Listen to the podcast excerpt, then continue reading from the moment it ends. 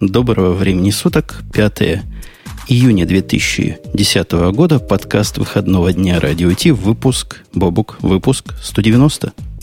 Ты знаешь, по-моему, это действительно 190 выпуск. Сегодня с нами э, наших соведущих основных нет. И нет Грея, который бы всегда нам, как всегда, сказал, что наконец-то сегодня 190 выпуск. Поэтому приходится говорить по памяти. Зато у нас есть сегодня э, гость особенный. Это Станислав Протасов. Э, как тебя, Стас, правильно представлять? CTO ты, наверное, да, у нас у компании Parallels? SVP Engineering, вот так официально. SVP Engineering. Это, это значит, что ты, э, э, как это, это сказать, руководишь всеми я... инженерами. Именно так, да. Ага. А я не могу не поиздеваться прямо сходу. В прошлый раз к нам приходил Петя, который вызывал у меня своим САСом автомобильной ассоциации с САБом. А... Петя, это в смысле Петр Диденко, да. Да, а у тебя, Стас, вот это SVP, у меня сразу тоже автомобильные какие-то ассоциации вызвало. Вроде что-то похожее есть вид машин такой. SUV есть. Во, ну смотри, тоже три буквы и две совпадают. Ну а что, хорошие машины, нет? Наверное, наверное. Бывают разные. Так, сегодня у нас, как я сказал, выходной начинается. А в этом как раз и вся фишка радио Ти. Как выходной, значит радио Ти. Или наоборот, как радио Ти, значит выходные. Ну? Ну, ты так вдохнул, я думал, ты сейчас такое скажешь. Ты знаешь, я просто, пользуясь случаем, хочу передать привет от всех э, нынешних и бывших сотрудников компании э, теперь Parallels, а раньше SVSoft, потому что так получилось, что у нас тут среди наших постоянных слушателей прямо есть клан бывших СВСофтовцев, которые прямо с нежностью вспоминают Стаса. Вот ни капли не кривлю душой сейчас. Спасибо, Гриш, за нежность. А, а у вас какой-то между собойчик, да. у вас какие-то особые отношения, что ли? Ну, Стас когда-то брал меня на работу, я когда-то у него работал. Ничего такого. И, судя по нежности в голосе, он не тот, кто тебя увольнял с этой работы. Нет, ну что ты. Ну, вообще... ты сам уходил-то. А, да, да. Ну, как- как-то там все было. На самом деле, это как бы никого особенно не волнует. У нас э, как это, в, люб- в любом случае увольнение всегда происходит, как известно, по соглашению сторон. А, к темам. Ты хочешь сказать да. к темам, как ты всегда Я хочу говорить. тебе сказать, да, что давай не тянуть э, кота за хвост. У нас сегодня огромное количество интересных новостей. Э, и Google зажег, и Apple зажег, и Microsoft тут ответила. И вообще темы просто прекрасные. Вообще происходит у нас очевидное и вероятное. И мне лично удивительно, почему это очевидно и вероятное раньше не произошло. Наше шоу давно вам говорило, дорогие слушатели, уйдите вы из этой Windows, уйдите куда-нибудь. То, что Серега Грин нас слушает, мы уже подтвердили в прошлых выпусках. И вот дослушался дослушался. Это сейчас Женя нам намекает на то, что э, компания Google как бы намекнула нам, что собирается отказываться от использования Windows внутри себя. То есть э, теперь, когда человек выходит на работу в этой гигантской корпорации Google, ему предлагают на выбор э, либо macOS X, либо Linux. Э, опять же, никакого официального подтверждения до сих пор нет. Говорят, это просто слухи до сих пор, и Google ничего такого не заявлял. Но сама по себе инициатива и сами по себе крики очень интересны. Очень интересно, каковы были причины в конце концов, потому что, судя по этим же самым слухам, Google опасает, говорит только о проблемах с безопасностью Windows. Я что-то, честно сказать, вот прям э, слегка шокирован. Мне кажется, сегодня у нас Женя будет, так сказать, э, оппонировать дьяволу и говорить, что э, Windows это очень-очень плохо, а я буду всем рассказывать, какая же это безопасная система. Мне даже не интересно, эта игра в одни ворота будет, потому что мы оба знаем, что Windows это очень-очень плохо. А вот, Стас, знаешь ли ты всю правду? Насколько плохо Windows? Между ужасно и отвратительно. Куда бы ты поставил свою точку? А между ужасное и отвратительное я, естественно, ставлю на прекрасное, да. Ага. А, идея очень простая. То есть, ну, может быть, Windows и не очень хорошая для кого-то операционка. Но, в принципе, не суть же важно, какая операционка. Вопрос в application, да. Если человек там пользуется а, какими-то аппликейшенами, которые лучше или которые есть только на Windows, то какой смысл его куда-то перетягивать? Он все равно не, не сможет съехать. Ну, это, это правда, но э, есть же там классические проблемы, да? Вот э, мы сейчас говорим о проблеме в безопасности на уровне операционной системы.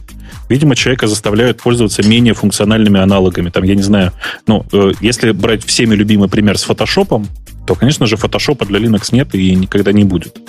Э, ну, не только Photoshop. Там вот, если посмотреть, да, а, скажем, mail ну, e-mail клиенты, они есть для всех систем.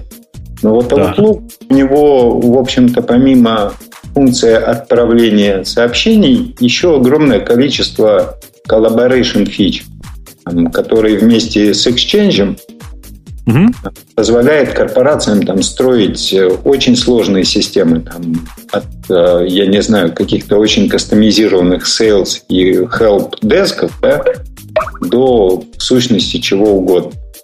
А у других э, e-mail клиентов этого особо нет. И поэтому ну, есть, есть попытки какие-то, да. На, ага. на просто завязаны, и с него переехать не могут. Вот и все. А ну, это, это, это правда, да. Э, Гуглу, видимо, повезло, что они не, никак не привязаны к Outlook, потому что я знаю очень много корпораций, которые с Outlook не слезут никогда. Да? Еще раз. Я думаю, они к Google Mail привязаны в этом отношении больше. А я, в принципе, согласен со Стасом. И, а с тобой, Бобук, нет. Хотя, по-моему, вы одно и то же говорите. Но мне так положено. Я, я да, абсолютно не спорю с тем, что с Exchange и с этой всей экосистемы слезть трудно. Но, однако, тут же популярная теория малых дел. Если помаленьку, потихоньку сдвигать, то в конце концов сдвинем эту гору. Я в своей группе за последние пять лет смог убрать вот эти все, казалось бы, неубираемые штуки, Exchange, MSN там были, чего только не было. Практически извел Windows на нет. К несчастью, нас потом большая корпорация купила, и вот тут уже моих сил не хватает, поэтому приходится мучиться и пользоваться интуражем. А, Entourage, это кто не знает, это, собственно, Microsoft Outlook для macOS. Ну, так, по, по, по большому счету. Да, такой же, только Я, хуже. Так и не смог, да, перелезть на него. По-моему, он действительно сильно хуже. Хотя у нас есть люди, которые постепенно забросили Outlook и стали на Entourage работать. Э, вообще обещают, что к, 2000, к концу 2011 года будет Outlook для Mac. Я вообще склонен в это верить. Э, если вернуться к истории с Windows, я, честно сказать, никаких проблем с безопасностью последние, ну, не знаю, года три, наверное, в операционных, операционных системах Microsoft уже особенно и не вижу. Может быть, не так пристально слежу, как раньше. Нет, Но... Гриш, конечно же, есть. То есть раз в месяц Microsoft выдает пачку апдейтов. Из этих апдейтов как минимум один security Security Fix. А, примерно, наверное, раз в квартал выходят out-of-band апдейты. Out-of-band апдейты у Microsoft всегда security related. Ну, понятно, да, почему, иначе их можно было бы отложить.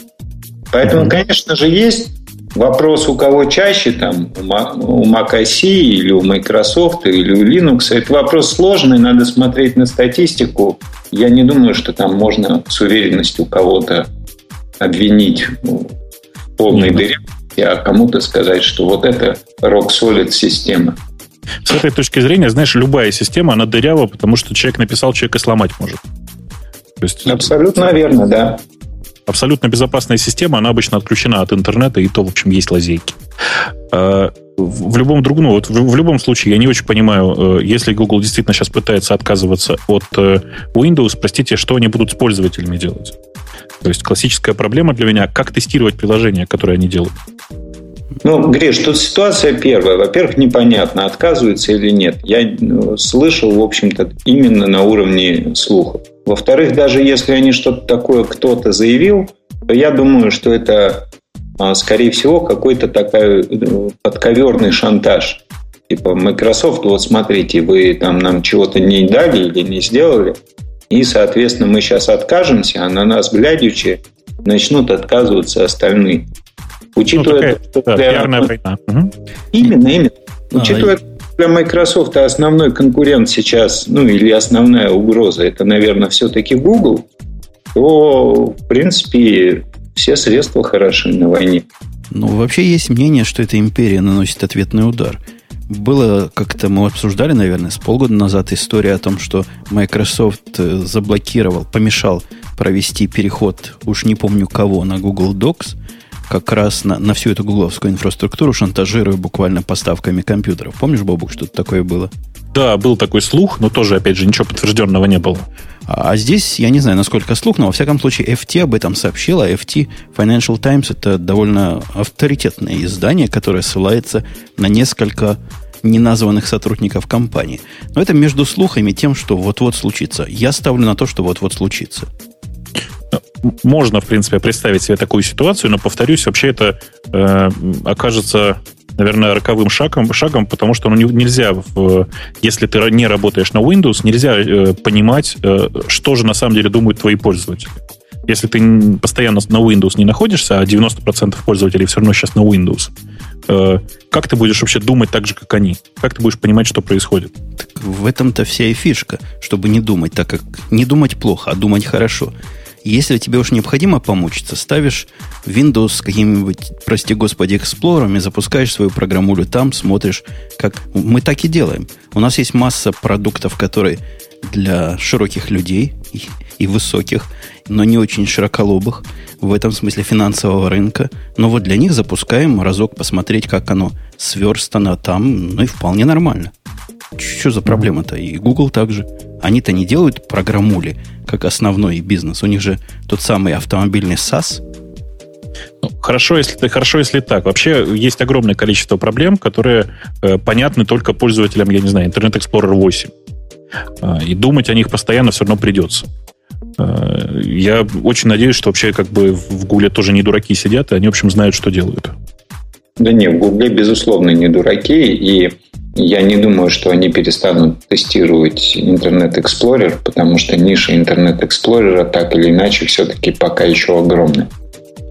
Ну, не то, что огромная, она до сих пор самая большая, как ни странно. Mm-hmm. А, да. Слушайте, а вот, да. а вот в смысле цифр.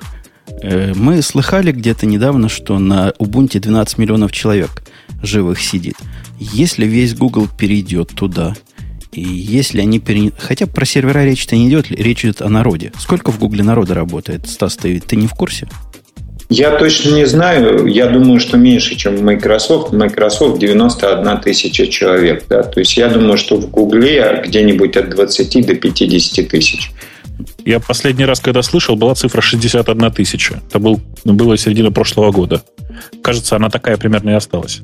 Ну, то есть я пытаюсь сказать, что с точки зрения линоксовской десктопной аудитории, даже если все они вдруг по какой-то причине выберут между Linux и Mac Linux, честно вам скажу, не представляю, зачем бы разумный и здоровый человек бы это сделал, то все равно добавить там какой-то, мне сходу посчитать трудно, десятую процента к общей аудитории. Нам тут в чатике пишут, а, Стас, мы тут читаем чат – и нам слушатели прямо пишут мнение.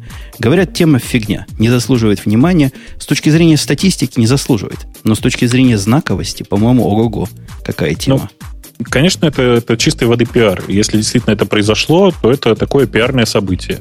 Пиарное событие, которое может подтолкнуть другие, э, в первую очередь IT-корпорации, э, отказаться от использования Windows внутри. Ну да я даже в это не верю. Вот сейчас сам говорю и не верю, что кто-то посмотрит на Google и откажется.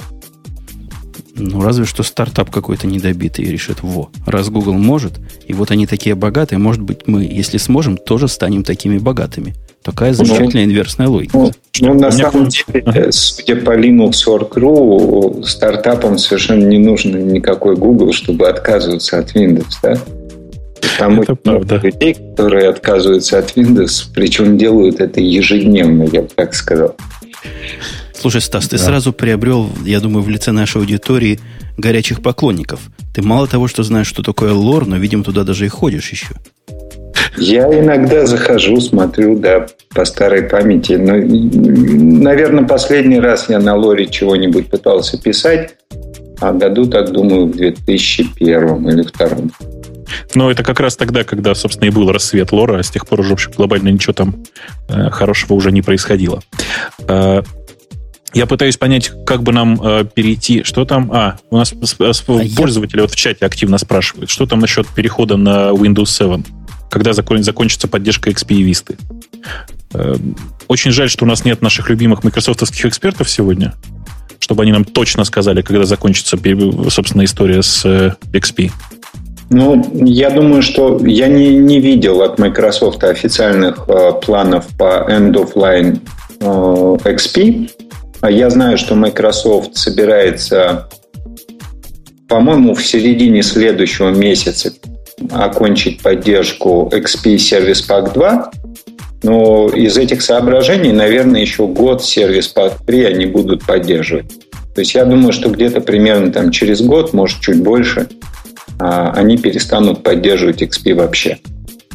А, слушайте, а может так смешно произойти, что поддержка Уиста закончится раньше, чем поддержка XP Service Pack 3? Ну, теоретически. Я не готов ответить. В принципе, а почему бы нет? У них же, как у любого производителя софта, у Microsoft, вот если вышла новая версия какой, какого-то продукта, чем быстрее он может э, закончить поддержку предыдущего, тем ему лучше в плане денег. Да не, ну понятно, это, это если в плане денег смотреть. А если смотреть на э, вопли корпораций, которые в свое время с гиками переходили на Уисту, такие тоже были. Я помню историю про, Hewlett Packard, который переходит на Висту. Э, кстати, по-моему, так и не перешел. Но, тем не менее, если представить себе, что Hewlett Packard весь сидит на Висте, и вдруг ему объявляют, что он, у него операционная система более не поддерживается. Как им жить Не, подожди, с гиками и на Windows это несовместимо. Гики с Windows несовместимы. Так что не надо придумывать. Стас, у меня вопрос такой. Перед тем, как мы начнем обсуждать, как это правильно сделать и чем наш дорогой гость может этим помочь, ты можешь нам объяснить статус-кво? Потому что я не верю в ситуацию, что вот такая большая разухабистая корпорация, в которой 90 тысяч гавриков работает, нуждается в особых средствах для перехода с XP и Vista на э, современную версию, на Windows 7. То есть вообще есть там проблема перехода? Что за проблема? Поставил апгрейд, потянул всех своих все свои сеттингсы, все свои программки, все свои... Я так делаю сто лет уже на Маке, и никогда вопроса у меня не возникало. Как у нас с Windows-то обстоит? А по неизвестной до конца причине Microsoft реально не сделал апгрейд с XP на Windows 7. То есть просто, если попытаться проапгрейдиться в лоб, ничего не получится. И Microsoft говорит, что ну, от чего вы, ребята, хотели, оно так и задумывалось. Ну, вы можете попробовать проапгрейдиться на Vista, а потом уже на Windows 7. Может, у вас получится. То есть а есть... Почему, почему может? То есть почему не, каждый раз, когда я это слышу, у меня всегда шевелятся волосы на всех местах, простите. Э, как так получается, что э, операционная система, которая вроде является идейным наследником, ну, скажем, вот семерка является идейным наследником Висты, как так получается, что нельзя плавно смигрировать? А, хороший вопрос. Я думаю, что совершенно э, очевидно, что Microsoft, прикинув количество людей, которые хотят апгрейдиться, против количества людей, которые просто купят с новым компьютером, почему-то сделал вывод, что они могут сократить время разработки и особо не вкладываться в тестирование и отлаживание а, апгрейда. На самом деле там какие-то сценарии поддерживаются. То есть у Microsoft на сайте есть красивая картинка, на которой примерно на память, я бы сказал, штук 40 кубиков, которые показывают переход из одного состояния, из одной операционки в искомую Windows 7. Mm-hmm. Из них Microsoft поддерживает примерно треть официально. Вот. Но как мы все знаем, Windows 7, не Windows 7, а Vista был, был не очень успешным продуктом у Microsoft в том плане, что он как-то не очень хорошо продавался, у него была не очень хорошая пресса, и даже Стив Баумер вроде заявил, что Vista был не сверхудачный продукт для Microsoft. Ну, и, это мягко сказано, да. Да, есть огромное количество людей, которые сидят на XP ни на какую висту никогда не апгрейдят. И эти люди, конечно же, захотят апгрейдиться в Windows 7. И если им для этого придется идти, даже если у них получится идти это, купив у Microsoft Vista, а потом купить Windows 7, как минимум они купят одну лишнюю операционку, и кроме того, ну, процесс он такой. Сначала мы туда проапгрейдились, поборолись с глюками Висты. Теперь мы начали апгрейдиться в Windows 7 в надежде, что новых глюков не будет.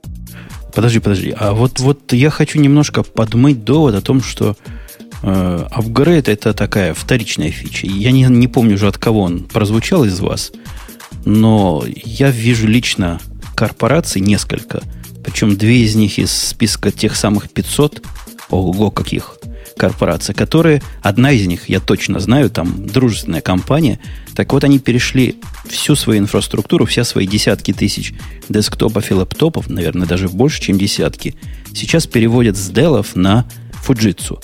По причине единственной. Fujitsu им пообещала, если вы нам принесете Dell с XP, мы вам все перенесем на э, Windows 7, и все, что было, работало раньше, будет работать теперь на наших новых Fujitsu.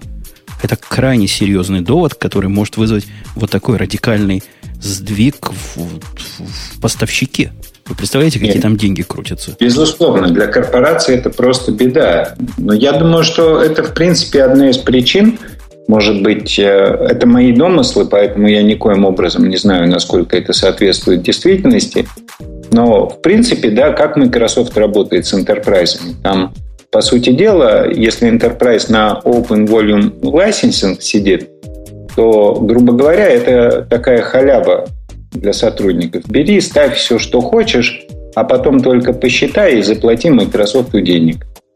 Ну, соответственно, может быть, у них идея такая, что с этим двойным апгрейдом, сначала Vista, а потом Windows 7, они еще соберут дополнительных денег с людей, которые будут вынуждены для апгрейда купить Vista.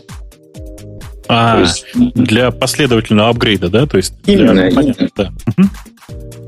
Это, это бизнес, в принципе. А нельзя просто заплатить вот какую-то сумму и получить сразу прямой апгрейд. Это я так тебя навожу на ну, вот несимметричное есть, решение. Это и есть наш апгрейд to Windows 7. Именно э, в этом идее состоит, что люди просто покупают наш продукт, мы помогаем им переехать на Windows 7, они счастливы. Слушай, а раскрой тайну. Вот э, этот продукт, он вообще технически-то как работает? Он что делает? Он пытается сначала а, понять, какие application у человека установлены. Надо заметить, что вот помимо тех application, которые себе там записывают контроль панели, что они установлены и позволяют там себя снести или там переустановить, есть еще куча application, которые этого не делают. Соответственно, там по неким критериям пытается найти весь софт, что установлен, после чего он пытается смигрировать этот софт и его настройки а, в Windows 7 систему, Uh-huh. Вот. Также он а, мигрирует аккаунты пользовательские, которые были. А, то, что у него не получилось смигрировать, он засовывает в виртуальную машину и говорит пользователю, что ты там сможешь вот э, какие-то свои старые application ы, которые не переехали, или ты не захотел, чтобы они переехали, запускать э, виртуальные машины под управлением XP. То есть в сущности больше особо ничего и не делать. То есть, слушай, это вообще, это вообще волшебное решение, потому что есть ведь э, некоторый набор приложений, которые под семеркой просто не работают, а под XP работают. А, а, ну.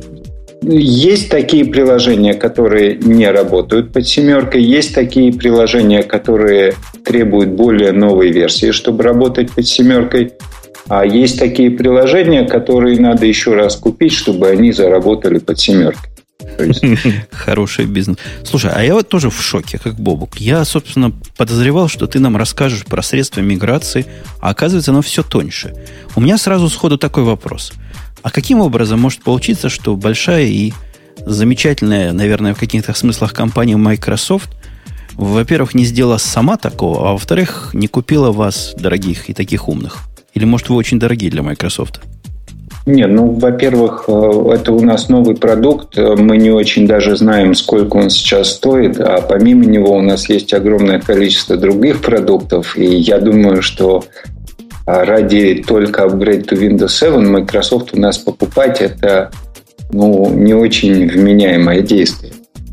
Слушайте, ну у вас, у вас Почему они сами это не сделали? Ну, вопрос сложный на самом деле. Надо, во-первых, понимать, что Microsoft сейчас меняется. Да? То есть вот Билл Гейтс ушел. Он все-таки при всех его там... А, понятно, что на лоре каждый второй зарегистрированный пользователь намного умнее Билл Гейтса, но вот в Microsoft особо умнее Билл Гейтса людей не так уж много, если есть вообще. И, соответственно, у них происходят какие-то процессы, я не могу их сейчас сформулировать как-то или сказать, что Microsoft там начал рушиться. Это вряд ли все-таки компания очень большая, талантливых людей там какое-то а, огромное количество. Но Microsoft явно меняет. Поэтому специально они сделали, это тонко продуманная стратегия или это чья-то ошибка. Ответить на этот вопрос можно только если быть внутри Microsoft на достаточно высокой позиции и, э, держать руку на пульсе. Я думаю, что мы сейчас можем поспекулировать на эту тему. Я думаю, вот лично мое мнение, что, э, скорее всего, это была какая-то такая цепочка мелких ошибок, которая привела к решению не поддерживать. Но, возможно, это хитрый план по сбору дополнительных денег, который мы еще полностью не понимаем. Посмотрим, mm-hmm. увидим. Вообще странно. Если это действительно план, я, я в такую конспирацию не верю. Мне действительно видится твоя теория о том, что это цепь ошибок, которая вызвала вот такой странноватый с точки зрения человека простого и разумного результат и чудовищный с точки зрения корпорации результат, то, конечно, вам ловить нечего. А если, а если это ошибочка, ошибочка чисто не добили, не доделали и как-то не додумали в свое время, то я бы бегом покупал.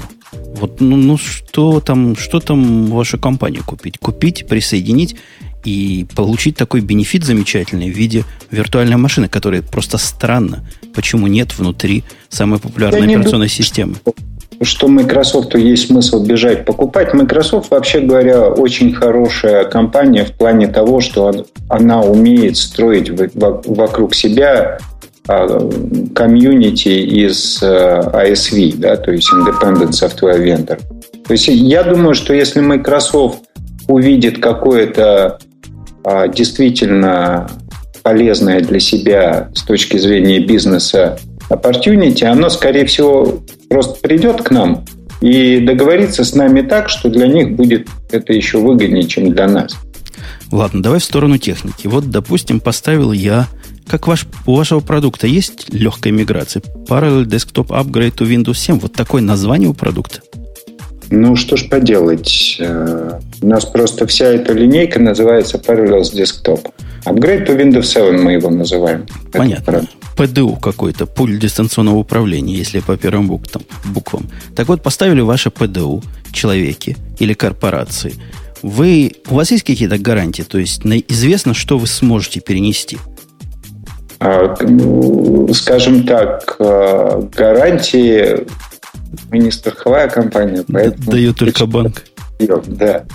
А вот, да, мы знаем какие-то application ы, которые мы точно можем перенести. Мы знаем какие-то application ы, которые мы точно не можем перенести. Остальное, оно в серой такой зоне. По дефолту мы эту серую зону пытаемся перенести. Ну и для большинства мы их успешно переносим принципе, а, существует два таких больших класса application, которые без специальных приседаний а, либо не переносятся совсем, либо переносятся плохо. Это вот application, которые ставят kernel драйвера, потому что ну, модель драйверов на XP и на Windows 7 она разная.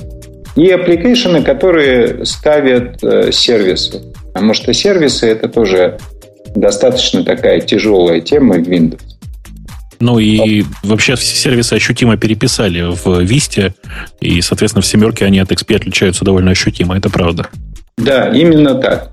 Вот, соответственно, а, для того, чтобы при этом человек не потерял свой любимый application из-за того, что там драйвера или сервисы, мы позволяем, у нас есть некое, некое, некое небольшое приложение в составе этого продукта, которое называется Application Switcher, да, которое, по сути дела, позволяет человеку там кликнув мышкой, сказать, что я вот этот application хочу в VM ранить, или я этот application хочу ранить в Windows 7. То есть человек, соответственно, если у него что-то не заработало, он может пойти туда и сказать, это я буду ранить в VM с XP.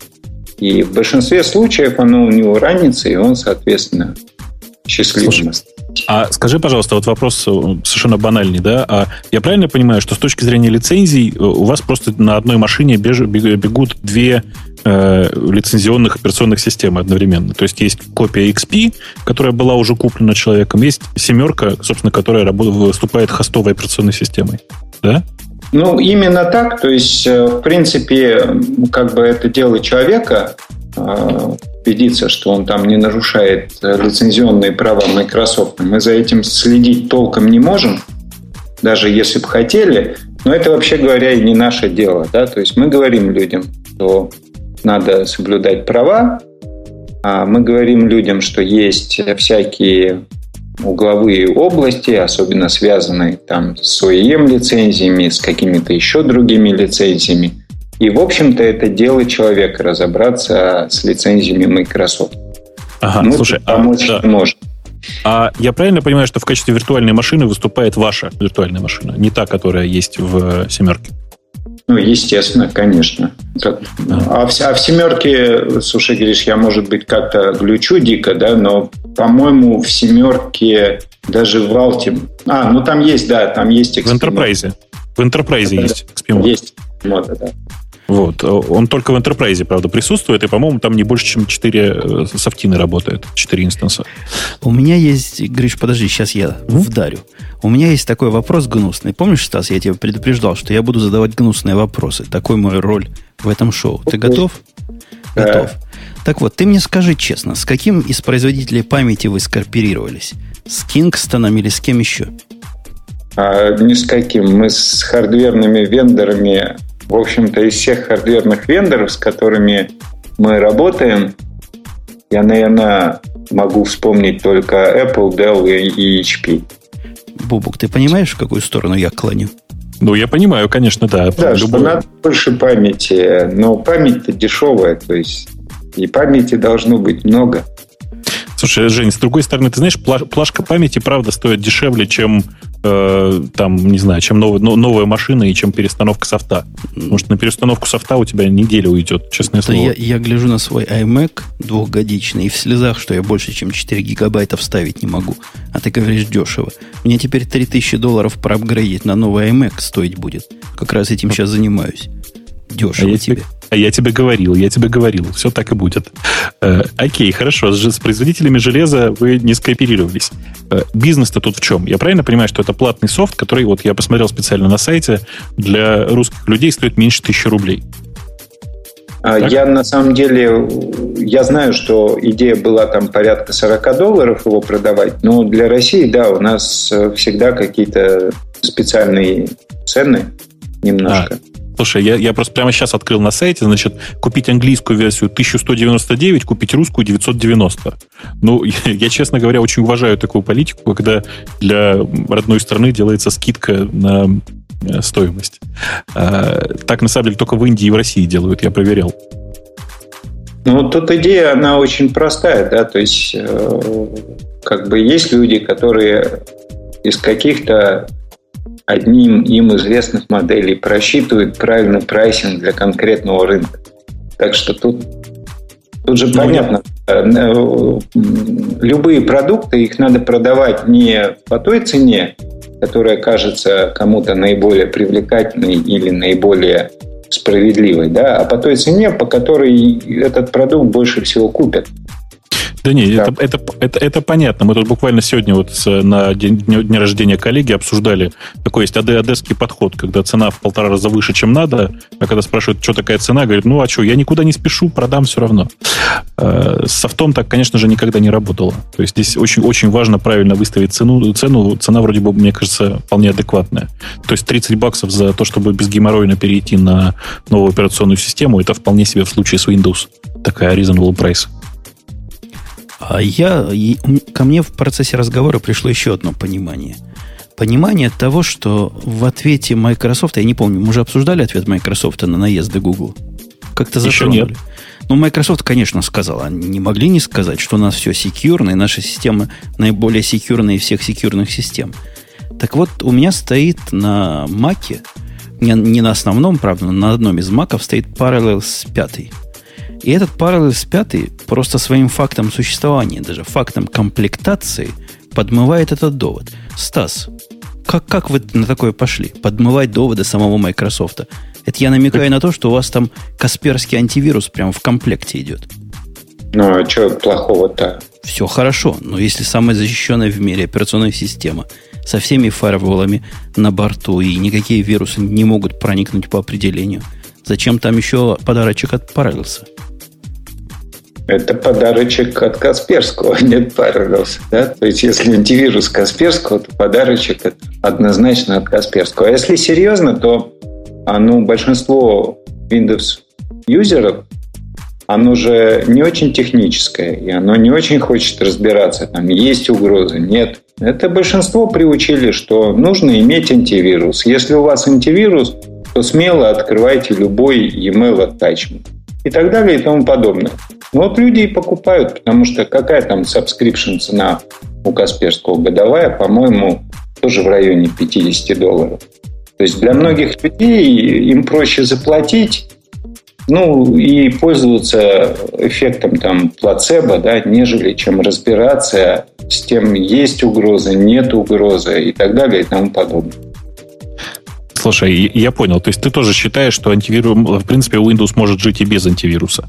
Это, Гриш, принципе. Ну, да. у меня VM э, с Windows XP, которая была проапгрейджена Windows 7. Этому VM, наверное, лет 5. Да, то есть это когда-то была честная устан- установка винды на лэптопе, потом она переехала в VM, потом VM переехал на Mac и так далее и тому подобное. Я никогда не пользуюсь антивирусом, никаким. У меня нет проблемы с вирусами, я никого не заражал.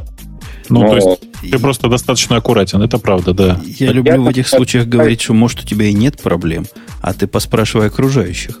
Не, у окружающих есть, да, потому что вот если ко мне приходит э, e-mail и там написано, что голая Анжелина Джоли, да, я его не открываю. Подожди, я подожди, его... подожди. А что ж ты в этом шоу делаешь? В этом шоу, кто не откроет с Анжелиной Джоли имейл, тот недостоин подожди, участвовать. А вы, ну, ты понимаешь, да, Стас, что там же правда может быть голая Анжелина Джоли, а вдруг?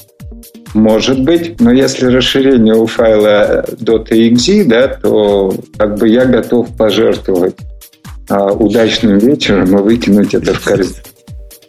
Черт. Я не знаю, я бы, может быть, и рискнул. Э, собственно, что я хотел сказать? А, я вот что хотел спросить. Смотри, э, мы с Женей, в принципе, оба сидим на... Так получилось, что мы в свое время подсели на Mac. Но не в смысле, а в смысле на продукцию компании Apple.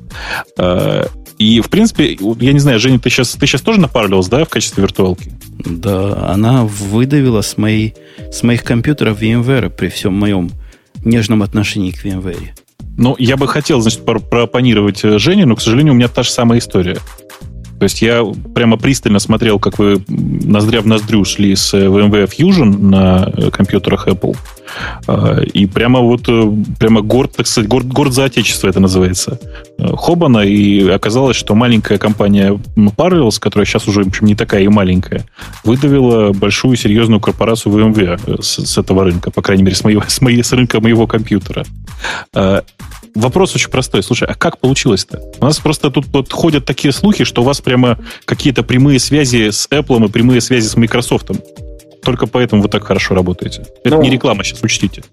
Ну, смотри, Гриш, тут ситуация очень простая. Да? То есть э, с Apple э, у нас, конечно же, есть какие-то э, какое-то сотрудничество. Я не думаю, что оно больше или меньше то, что есть у VMware с Apple. Apple вообще очень закрытая компания.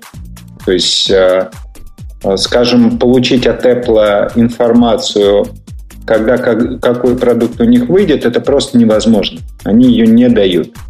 Там, получить информацию, какой а, процессор будет у iPad, это тоже невозможно. Пока не вышел iPad, мы не знали. Вот. А, какого рода сотрудничество есть? Первое, там, Apple, его маркетинговые люди, они каким-то образом а, помогают озвучить месседж, что там есть вот такой, такое решение, как Parallels Desktop для тех, кому нужен еще Windows. Но на самом деле они то же самое делают и с Fusion. Еще одно сотрудничество, которое есть, это у нас есть какой-то аккаунт, да, мы можем файлить баги. Но я так понимаю, этот аккаунт может получить, в принципе, любая компания. Информацию о том, когда Apple зафиксит такой из багов, что мы зафайлили, мы пытаемся получить, но, как правило, ее получить тяжело. С ну, Microsoft... Я сказал, вообще невозможно, да. Угу. Не, ну, возможно, есть там какие-то люди, их можно поспрашивать, они отвечают очень мутно, очень осторожно. С Microsoft в этом отношении намного проще и лучше работать, потому что Microsoft это компания, ориентированная на enterprise, а поэтому там с ними можно заключать какие-то соглашения, подписывать какие-то NDA, получать их продукты в бета-стадии, даже если нет публичной беты, а, можно им там от них получать какие-то тренинги полезные, можно даже разговаривать с их а, кернельными и другими инженерами, советоваться. Но опять же, это никоим образом для Parallels не специфично. И то же самое есть у VMware. Возможно, что у VMware а, даже больше сотрудничества, потому что и Microsoft, и VMware, они продают очень много в Enterprise. А у, вот. меня, у, меня, у меня, Стас, к тебе вот вопрос как раз в эту сторону. С VMware, ноздря в ноздрю. У меня однажды в VMware, не помню какой версии, Fusion победил Parallels 3. Но с пятой, с пятого Parallels это соревнование для меня закончилось. Ты мне можешь объяснить, как специалист специалисту?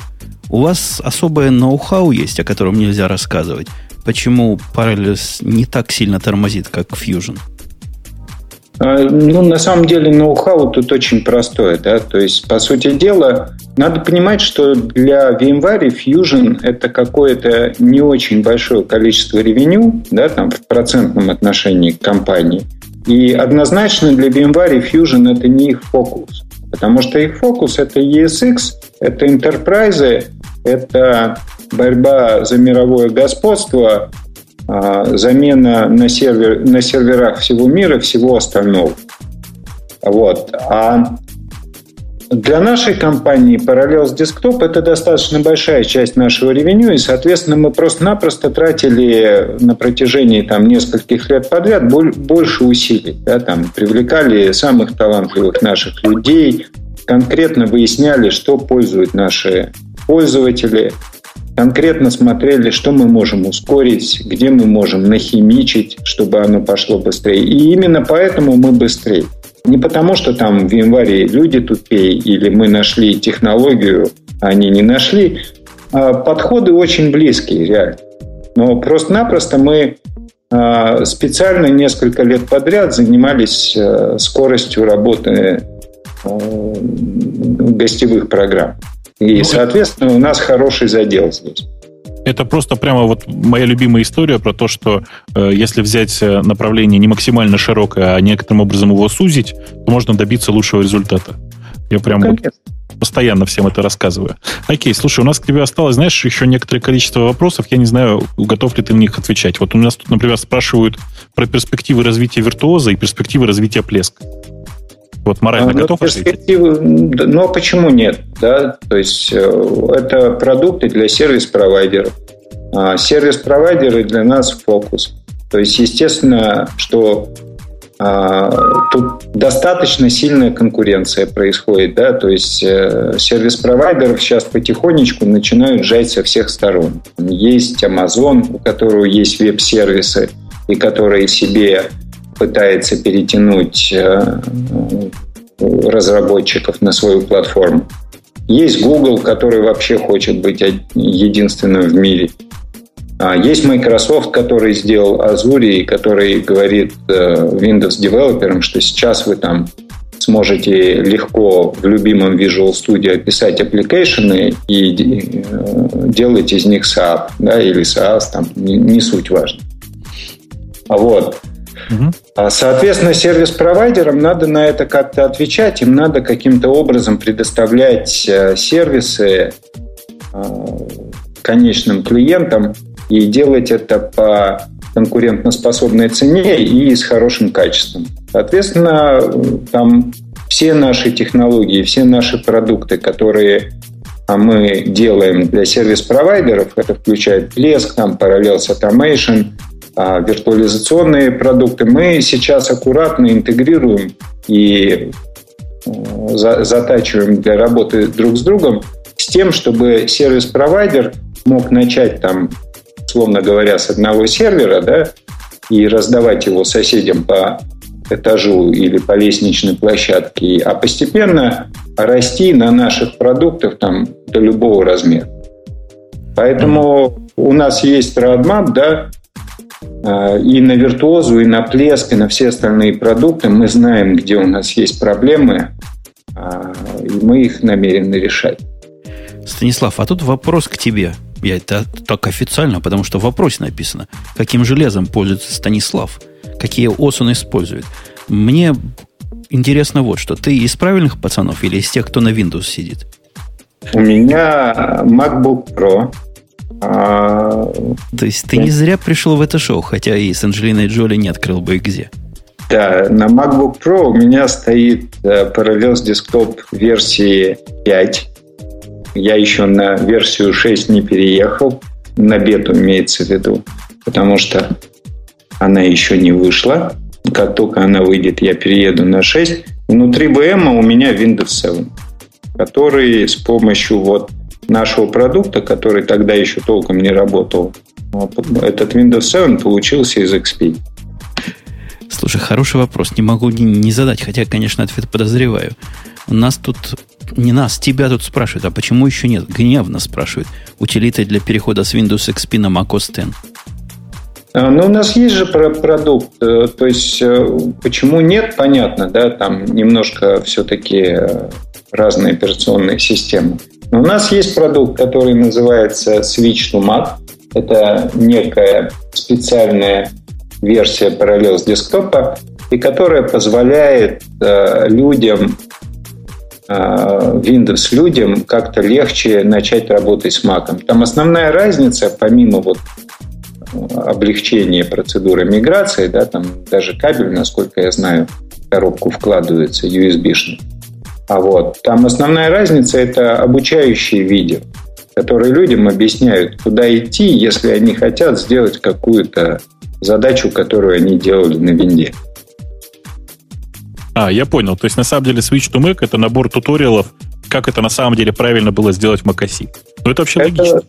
Да, это PD5 плюс э, там специальным образом оформленная миграция, чтобы можно было свою старую систему перетащить в VM под э, macOS. И набор туториалов, которые объясняют, а вот в macOS это делается так. Понял все понял. Между прочим, правда, правда очень круто. То есть это правда очень логично само по себе. Э, по-моему, у нас вопросы к Стасу закончились, да, Жень? Я полностью, как говорят в этом вражеском языке, good. Полностью good. Все ответы получил, за исключением одного. Скажи нам, Стас, а когда выйдет параллель 6, вы опять начнете меня, как пользователя всех на свете параллельсов, раскручивать на новые деньги? Ну, к сожалению, к сожалению, нам приходится, а, это, я думаю, в принципе, нормально, да, приходится как-то людей мотивировать к апгрейду. То есть вы против модели, когда бесплатно все делать и раздавать миру?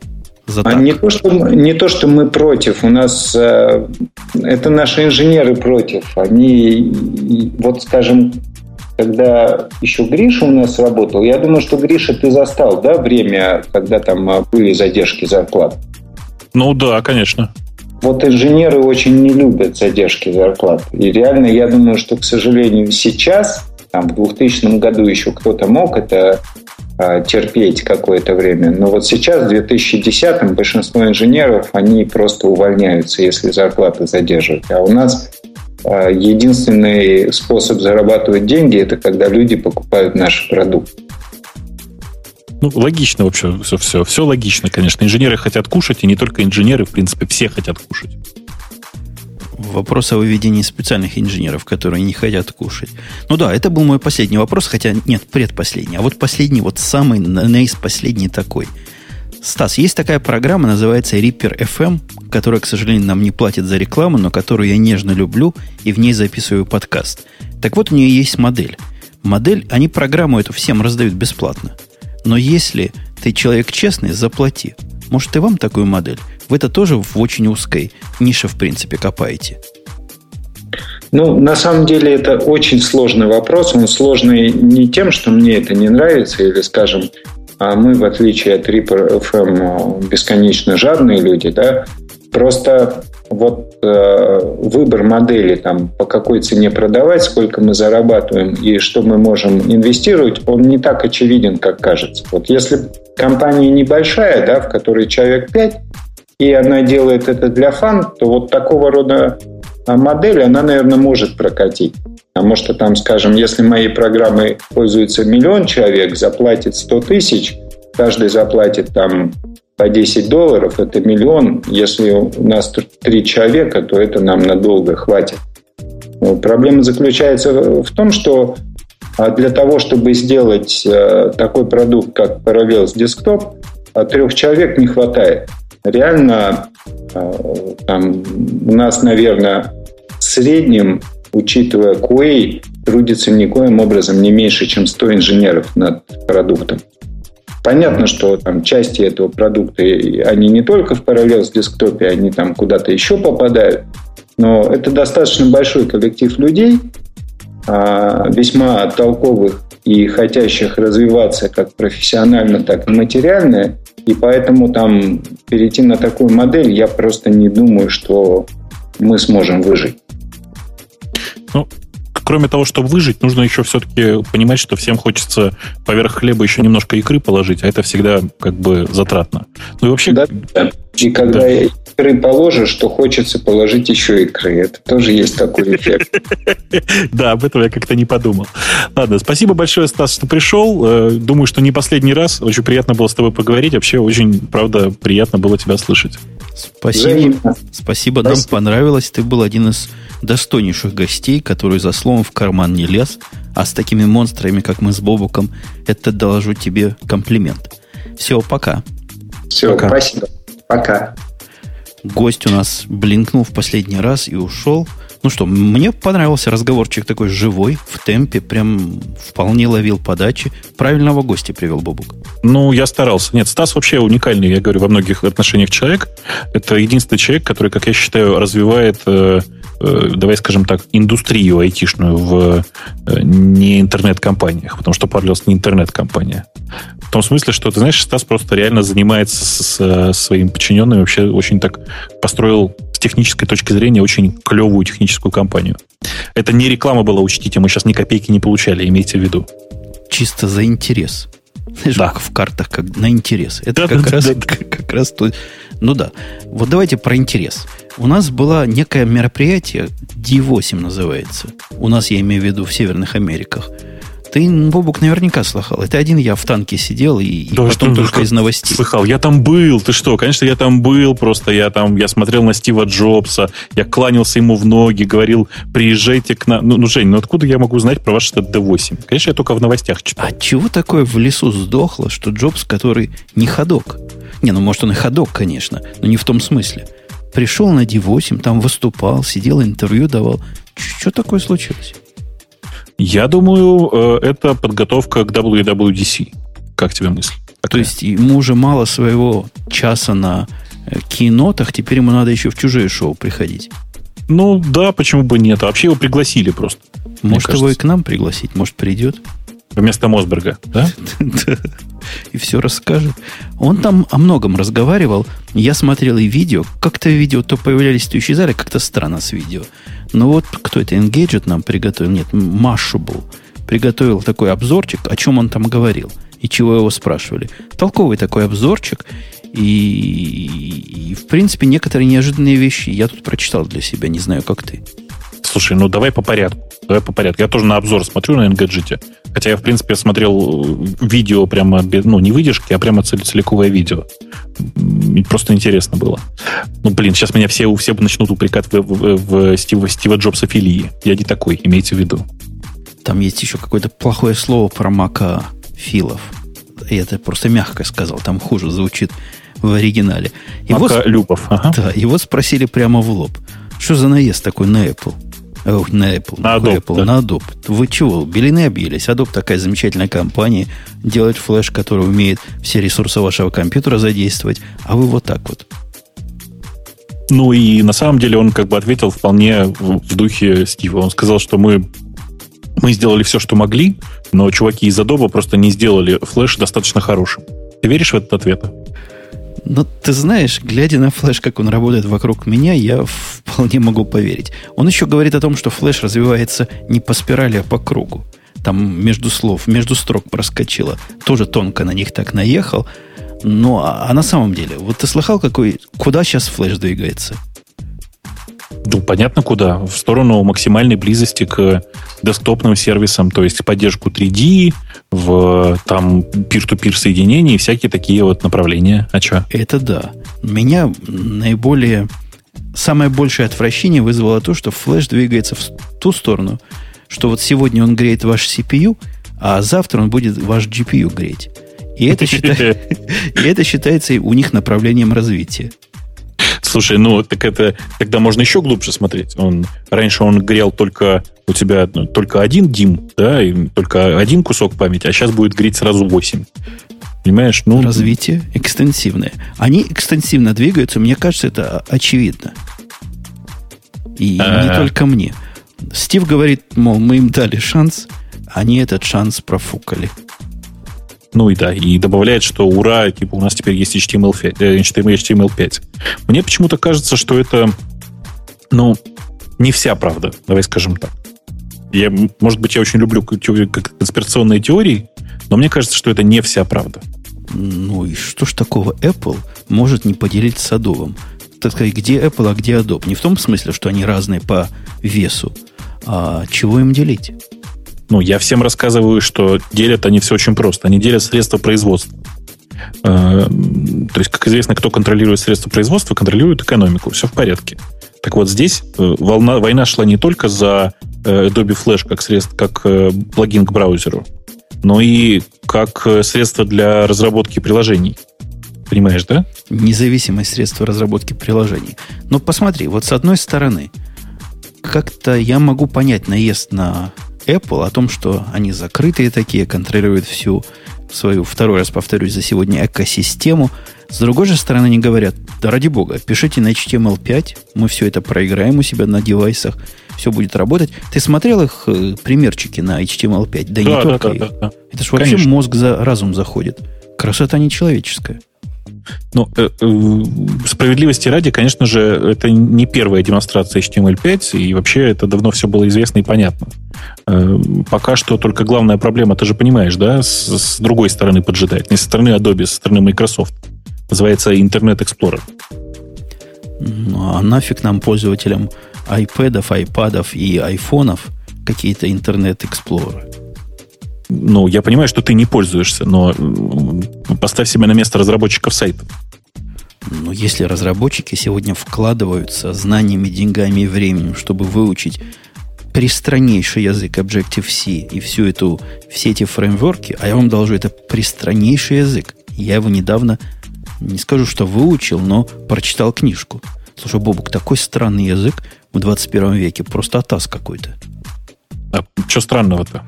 Ну, такая гремучая смесь C и смолтока, которую, которую и этому страуструпу не приснится в страшном сне. Ну, подожди, подожди. Это, по большому счету, C, у которого сверху навешена объектная модель от Smalltalk. Э, Соответственно, идея месседжей и всего такого от Smalltalk. Все, что такое? Я, я, тут говорят, не надо на Objective-C гнать, ты не гоню. Просто это из присутствующих языков, наверное, второй после, после Brainfuck а странный язык. Не, ну ладно, ты еще Erlang просто не помнишь. Erlang, да. Ну и Lisp, твой любимый, тоже не для людей с прямым мозгом. Ну, конечно. Это ты так говоришь только потому, что скобочки изогнутые, да? Конечно. В, в прямой мозг слишком изогнутые скобочки плохо заходят. Не, Lisp – рульный язык, если вы, конечно, понимаете фишку. Так, если вы фишку не понимаете, не надо на нее гнать. В смысле, не надо на Lisp гнать. Давай дальше двинемся. Э, скажи, а ты понимаешь, да, что вот история про то, что э, Стив, по сути, ничего особенного про украденный э, iPhone который вот типа, ну, следующее поколение айфонов ничего толком не сказал. В том смысле, что сказал, что там есть какое-то внутреннее расследование тролля тополя. Эм, это на самом деле говорит нам о том, что это правда было украдено, украденное новое поколение айфонов. То есть, по сути, это подтверждение. Ну, насколько он украден или случайно потерян, вообще туман все еще остается. Он прямо не говорит, украли, не украли. Но забавно, более забавно другое. Я недавно на Дизон прочитал такой не обзорчик, а статью разгромную одного известного на Дизон человека, который рассказывал, пора ли выходить уже из Apple всей этой системы. И в виде одного из доводов, почему он стал ненавидеть Apple, он рассказывает как раз вот эту историю. Говорит, Apple с невероятной жестокостью заслала полицию в дом несчастного журналиста, который просто на полу нашел iPhone. Нас за дураков держит. Apple у нас уже и полицию контролирует, и виновата в том, что ему наручники надели. Ну, слегка перепутали с Microsoft. А, с Google, простите. По-моему, там они особо приводят того, что приехал мужик с женой, буквально без всяких задних мыслей, видит дома полиция. Полиция его поставила к стеночке, руки за голову и обыскала на предмет холодного или горячего оружия. Это стандартная процедура. У нас мексиканцев, когда останавливают за превышение скорости, тоже так же проверяют. Не, нормальное вообще ты сравнение приводишь. Тут надо, знаешь, маленькое отступление так сделать. мужик китаец был, что ты? Ну да, да. Я говорю, тут маленькое лирическое отступление. Мы вот так обс- обсасываем эту историю про Стива Джобса не потому, что это э, Apple. Я уже начал что-то, я сегодня у меня комплекс какие-то, мне кажется. Да, да, да, я должен 10 раз сказать, что да, у меня MacBook, iMac и вообще все у меня есть. Так вот, э, мы обсасываем все эти истории не потому, что э, это история про Стива Джобса, а вообще потому, что это очень показательно для всей IT-индустрии. Э, люди начинают моментально представлять себе каких-то ужасных монстров в тот момент, когда компания или корпорация становится достаточно большой. Вот в сторону монструозности обвиняют, вот, вот это обвинение, может, ты понимаешь, я не, не могу понять. Обвиняют Apple за то, что они чуть ли не прямо ответственны за самоубийство Foxconn, и этот вопрос тоже напрямую Стиву задали. Ну, да, а как же? Foxconn это корпорация, которая, по сути, сейчас работает целиком на Apple. Фигня, производит... фигня ответ. То есть фигня вопрос был, но ответ еще более фигня. Foxconn это компания, в которой работает... Вот, слушатели, догадайтесь сколько. Если вы не знали, вы в жизни не догадались. 400 тысяч человек. Население, ну, это не мегаполис, конечно, но половина мегаполиса работает в этой корпорации. Они делают железо для вот все, что вы вспомните, для всего они делают железо. Для HP они точно делают железо. Для Dell, я думаю, не совру, делают железо. Еще для пятка, пятка компаний мелких, которые наверняка у всех у вас на слуху. Ну и для Apple тоже, да, делает. Слушай, я как-то не задумывался над размахами. 400 тысяч человек. Ты представь, какой, какой-то заводище. Это страшное дело. Не, ну я, я понимаю, что это небольшая китайская деревня, в общем. Э, но 400 тысяч человек. Господи. Ладно, ну допустим. Страшное дело. Джобс дал лукавую, конечно, статистику, которую вот этот автор разгромной статьи, почему надо выходить из Apple, тоже не применил сообщить. Он говорит, а чего вы удивляетесь? У них процент самоубийств меньше, чем процент самоубийств среди средних американцев.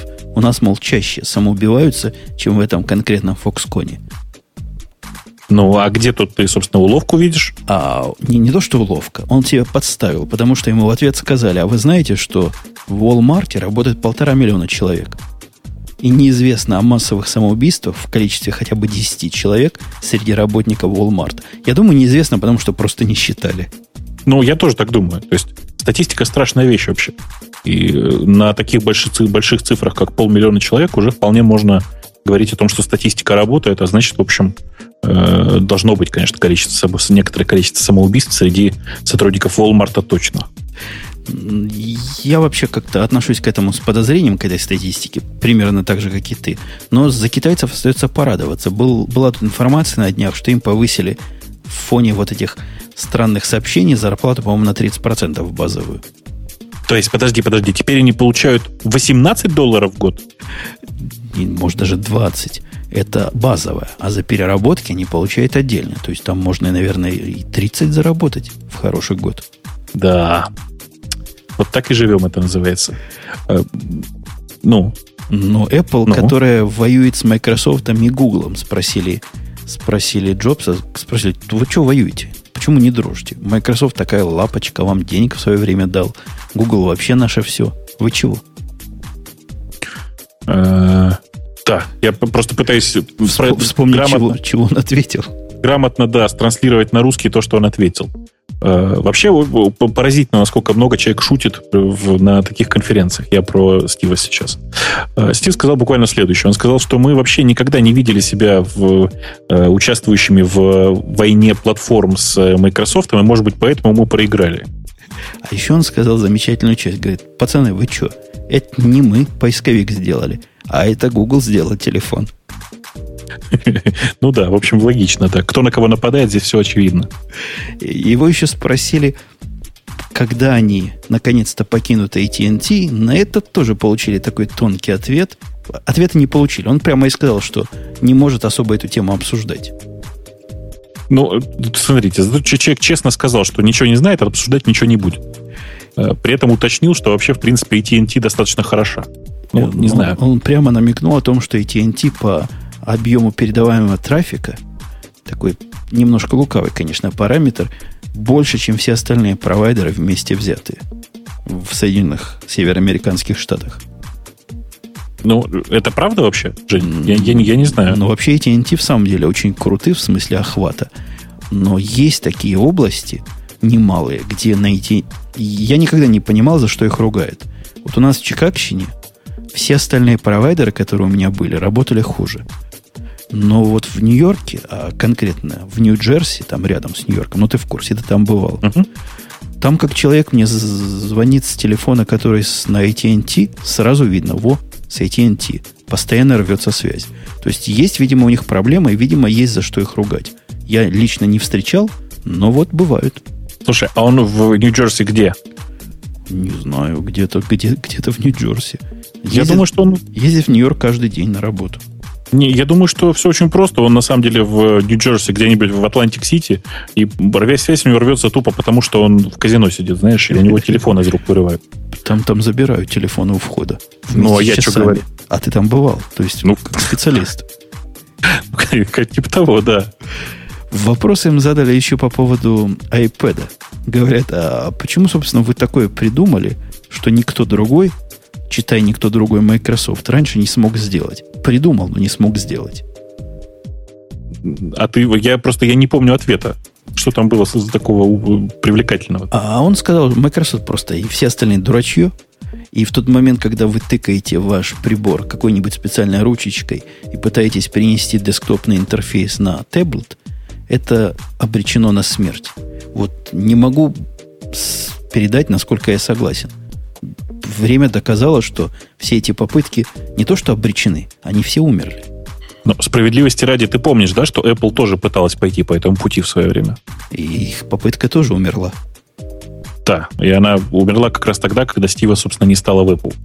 Э, действительно, очень понятная идея о том, что тач-интерфейсы совсем другие, они совсем не похожи на те интерфейсы, которые на десктопе, и, э, в принципе, собственно, сейчас все к этому идет. Я все интерфейсы, которые вижу на удачных панелях, будь то там э, iPad с его, там, как бы это назвать, iPhone осью, да, iPad с iPhone вообще звучит плохо. Или посмотреть на те э, таблеты, которые сейчас делают на Android, они все гораздо ближе к телефонам, то есть гораздо ближе к э, более понятным человеку тач-интерфейсам. Да, это нестандартный, кстати, путь. А вот еще что мы нестандартного узнали из его рассказа. Оказывается, мы могли iPad получить уже сколько? Четыре года назад. Если ага. бы не самодурство Стива-то. Он засамодурил. И вместо iPad нам подсунул iPhone. Эм, ну, не совсем так. Он говорил, сказал, что в корпорации э, начали с самого начала разрабатывать как раз планшет. Э, но э, в какой-то момент они решили, что э, раз он может быть таким маленьким, то проще сделать, э, проще сделать телефон для начала. И начали с телефона, и мне кажется, сейчас, вот мне кажется, что это вообще было, была удача для них. Ну, там Джобс такой, с присущим ему э, спе- даже не специфика, а мастерство. Его в подкастерах хорошо бы взять. Он классно формулирует. Ну, кстати, да, если он нас сейчас слушает, он, в принципе, может обратиться к нам, и мы его обязательно пригласим. Где-то после Плющева уже все-таки. Мы его интерном возьмем в наш подкаст, то есть посидит, поучится, а потом, может, и сам сможет выпускать свое шоу. Потому что говорить-то это одно, а все-таки шоу это другое. Так вот, серьезно говоря, он там выдал следующую, следующую, следующую, следующую стейтмент такой выдал, что пришел он своими гениальными инженерами и сказал, сделайте, чтобы было таблетка, долго работала, по-человечески управлялась и вообще было прекрасно. И когда ему инженеры принесли, он на это посмотрел и сказал, вау. А этим же, если еще перезвонить, и получился iPhone. Вот так вот. Вот так вот всегда. А действительно, а могли бы дождаться iTable года на 4 раньше. Конечно. Его в эту струю, кстати, спрашивают, спасет ли iPad э, журнализм. Что за слово журнализм? Ну, имеет в виду э, прессу. Спасет прессу. ли iPad прессу? Прессу. И правильный, хороший вопрос. То есть, действительно, прессу пора спасать в том состоянии, в котором она сейчас. Она, я не знаю, как у вас, но у нас она скорее мертва, чем жива. Не, у нас газетки как- как-то потихонечку живут, в основном за счет рекламы. А, я понимаю, реклама есть. А кто их покупает? Люди, лишенные интернета? А их не покупают. Зачем? А, бесплатно раздают. Бесплатные газеты, конечно. Как у нас в русском магазине. В еду вкладывают несколько русских газет. Да, да, примерно так. Мне кажется, это уже какая-то агония печатного жанра. Во всяком случае, печатного жанра на бумаге.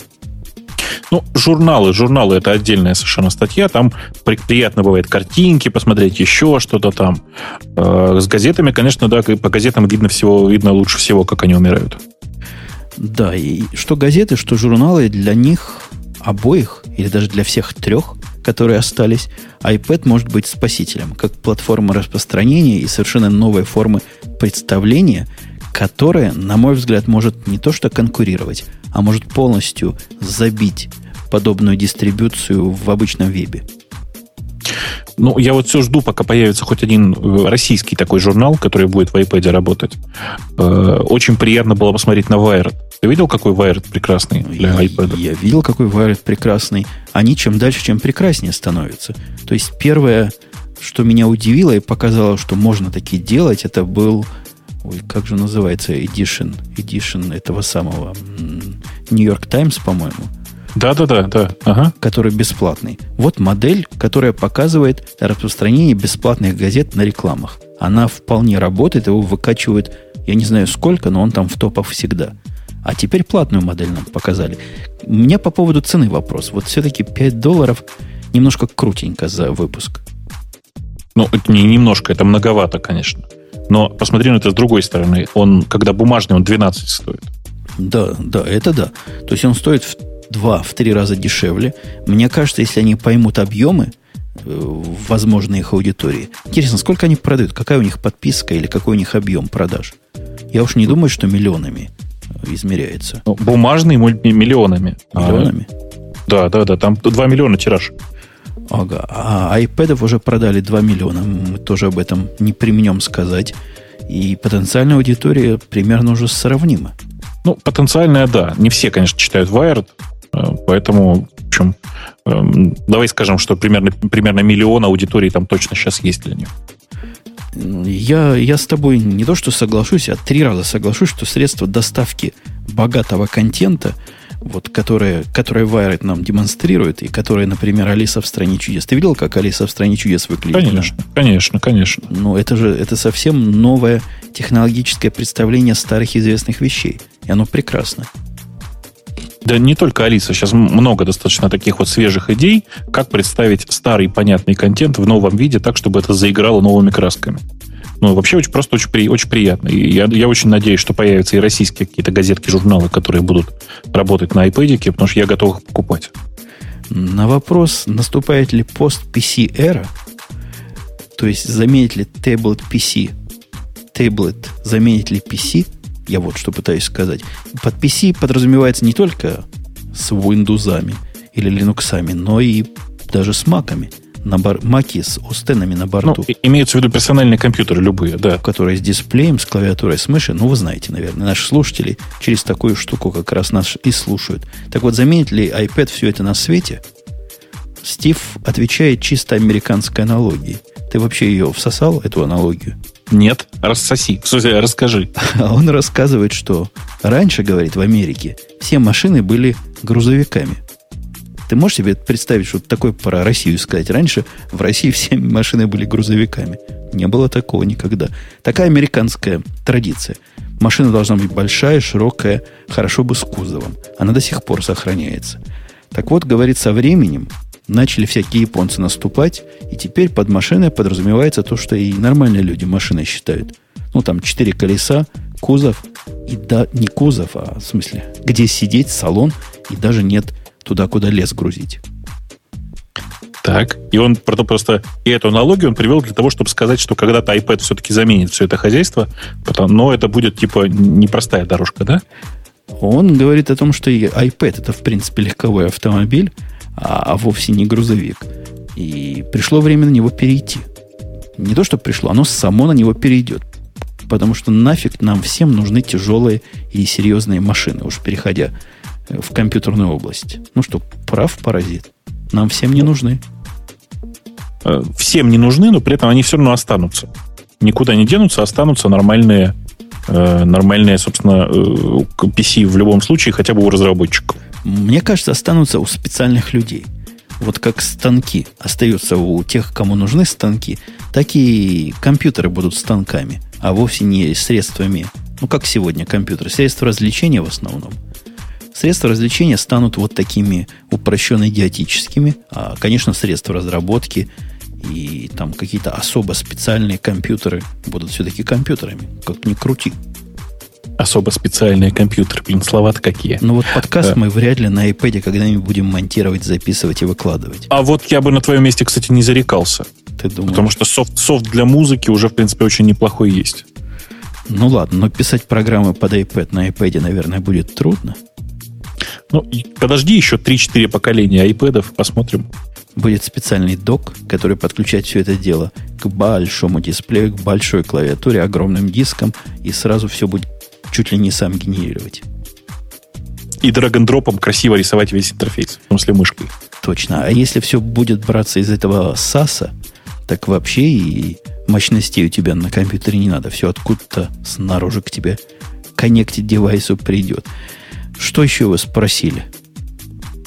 iAd платформ, про iAd платформ я не знаю, что сказать, это Грей специалист.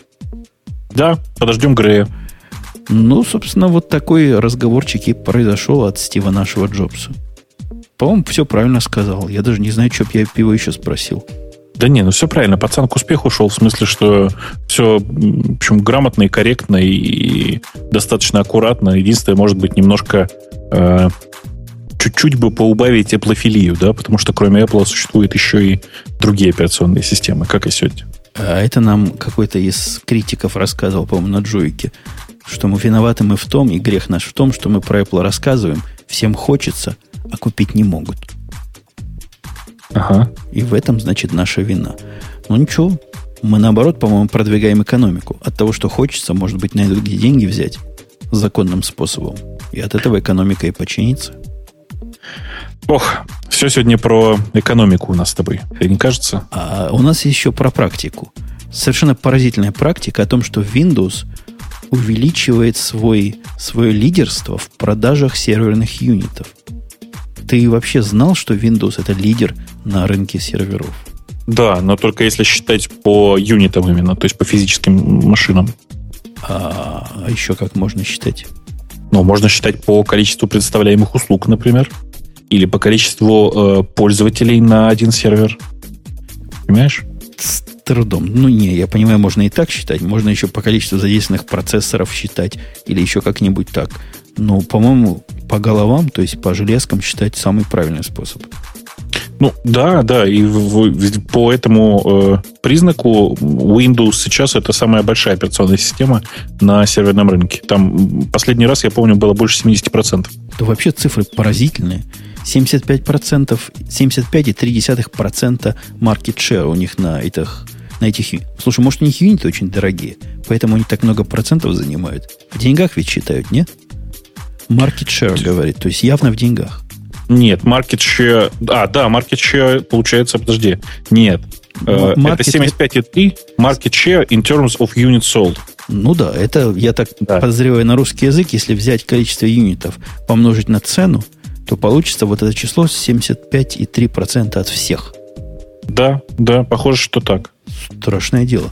Linux при этом упал с 21,8% до 20,8%. Где-то есть такие, где-то есть такие места, где исключительно виндосовские серверы. Мне интересно было бы на это посмотреть. Как, как Не, ну они ты, выживают. Ты, ты не забывай, что э, здесь совершенно не учитывают те Linux, которые ставятся на халяву. Ну, то есть а, ну без, да, там, там же нолик, там же нолик. Конечно. Хотя нолик вот в эти большие места и не ставится. Все какие-нибудь платные Linux ставят. Да ну ладно, слушай, ну... ну кроме ну, Яндекса. Да и кроме Гугла еще, ага, скажи.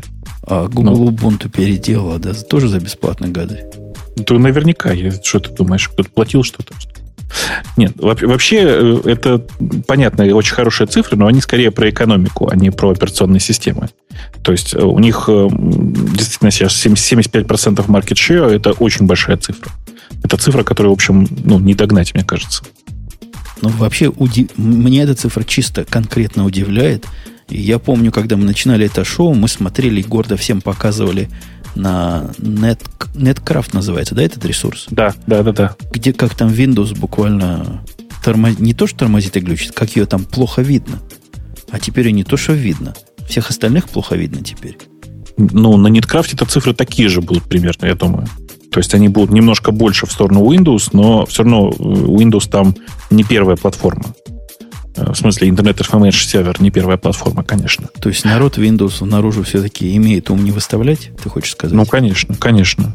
О, понятно. Ладно, а о понятном мы поговорили. Давай о непонятном. Помнишь, мы обсуждали, что в Фейсбука все выйдут вот завтра, буквально масса, миллионы, а ты гнусненько так приговорил, хе-хе-хе, приговорил, ты вот буквально хе-хе-хе. Ну, я что-то там такое намекал про 5000 бургеров, да? Что Facebook этого и не заметит. Ну и кто оказался прав? Я? Ты в очередной... Я не помню, чтобы я с тобой спорил, честно говоря, но все равно ты оказался прав. Очень смешно все действительно произошло. 35 э, почти тысяч, 34 526 э, человек подписали эту петицию, в смысле нажали на кнопочку лайк, по сути, о том, что они готовы уйти из Фейсбука из-за изменений в приватности. Э, очень прикольно. Я вот очень люблю напоминать всем про историю с э, Бургер Кингом, который платил по, за э, пять расфрендженных чуваков по одному бургеру давал. Помнишь историю, да? Нет. Ну, была такая история с Бургер Кингом. Вот, поверь мне на слово. Они э, проводили такую акцию. Ты расфрендживаешь пять людей в Фейсбуке и получаешь за это купон на бесплатный бургер. Так вот, 35 тысяч человек – это всего 7 тысяч бургеров. Мне кажется, Facebook не заметил. В 34 тысячи человек, я думаю, даже ВКонтакте, уж простите за употребление этого выражения в нашем эфирчике, вряд ли бы 35 тысяч заметил. А Фейсбуку это как, как слону дробина. А, ну да, да. То есть на фоне их там 300 с копейками миллионов, или сколько там, 500, сколько, сколько они уже обещали, э, это совершенно смешные цифры. Я бы вам сходу посчитал процент, но просто проценты такие маленькие, что не стоит упоминания. Да не, ну там меньше, меньше, чем 1%, и дело-то не в этом. Дело еще в том, что это ведь те люди, которые подписали петицию, а не которые на самом деле ушли. Да там не один процент, там речь, наверное, о тысячной процента или сотой процента идет. То есть такие совсем фантастически низкие цифры, которые ваше округление, ошибка округления может свести до нуля. А вот про ошибки природы, если же мы про ошибки округления заговорили. Asus, который мы с тобой знаем, является ошибкой природы. Да, только так, он, по-моему, Asus, ну неважно. Ага. А, мне его приятнее Asus называть, потому что всякие ассоциации сразу подходящие моему, моему приятию этой фирмы возникает. Так что позволь я его Asusами назову. Asus Давай, выпустил Asus. I, убийцу iPad.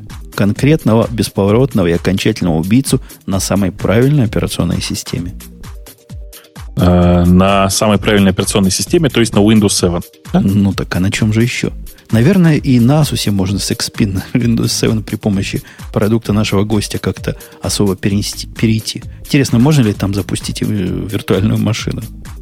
Э, если я ничего не путаю, там э, очень урезанная версия Windows 7 работает из коробки. И кажется, что там ни на что перейти нельзя. Знаешь, то есть ни, никакой виртуализации там запустить нельзя. Ну, погодь, там настоящий Core 2 Duo, какой-то Cool. Я не знаю, что Cool означает, но Core 2 Duo я представляю. У меня в MacBook Pro такой. Угу. И, наверное, можно виртуализацию какую-нибудь загнать. Это было вообще круто. Ты знаешь, там, я думаю, что там первое, что начнется, это проблемы с памятью. Все-таки не так много там оперативки, чтобы э, так издеваться над э, несчастным компьютером. Ну, ты просто, наверное, не в курсе, как люди, которые после того, как появился iPad, а это просто массовое явление, они теперь говорят, что они хотят такой же, как iPad, только чтобы не iPad. До этого они ничего подобного не хотели.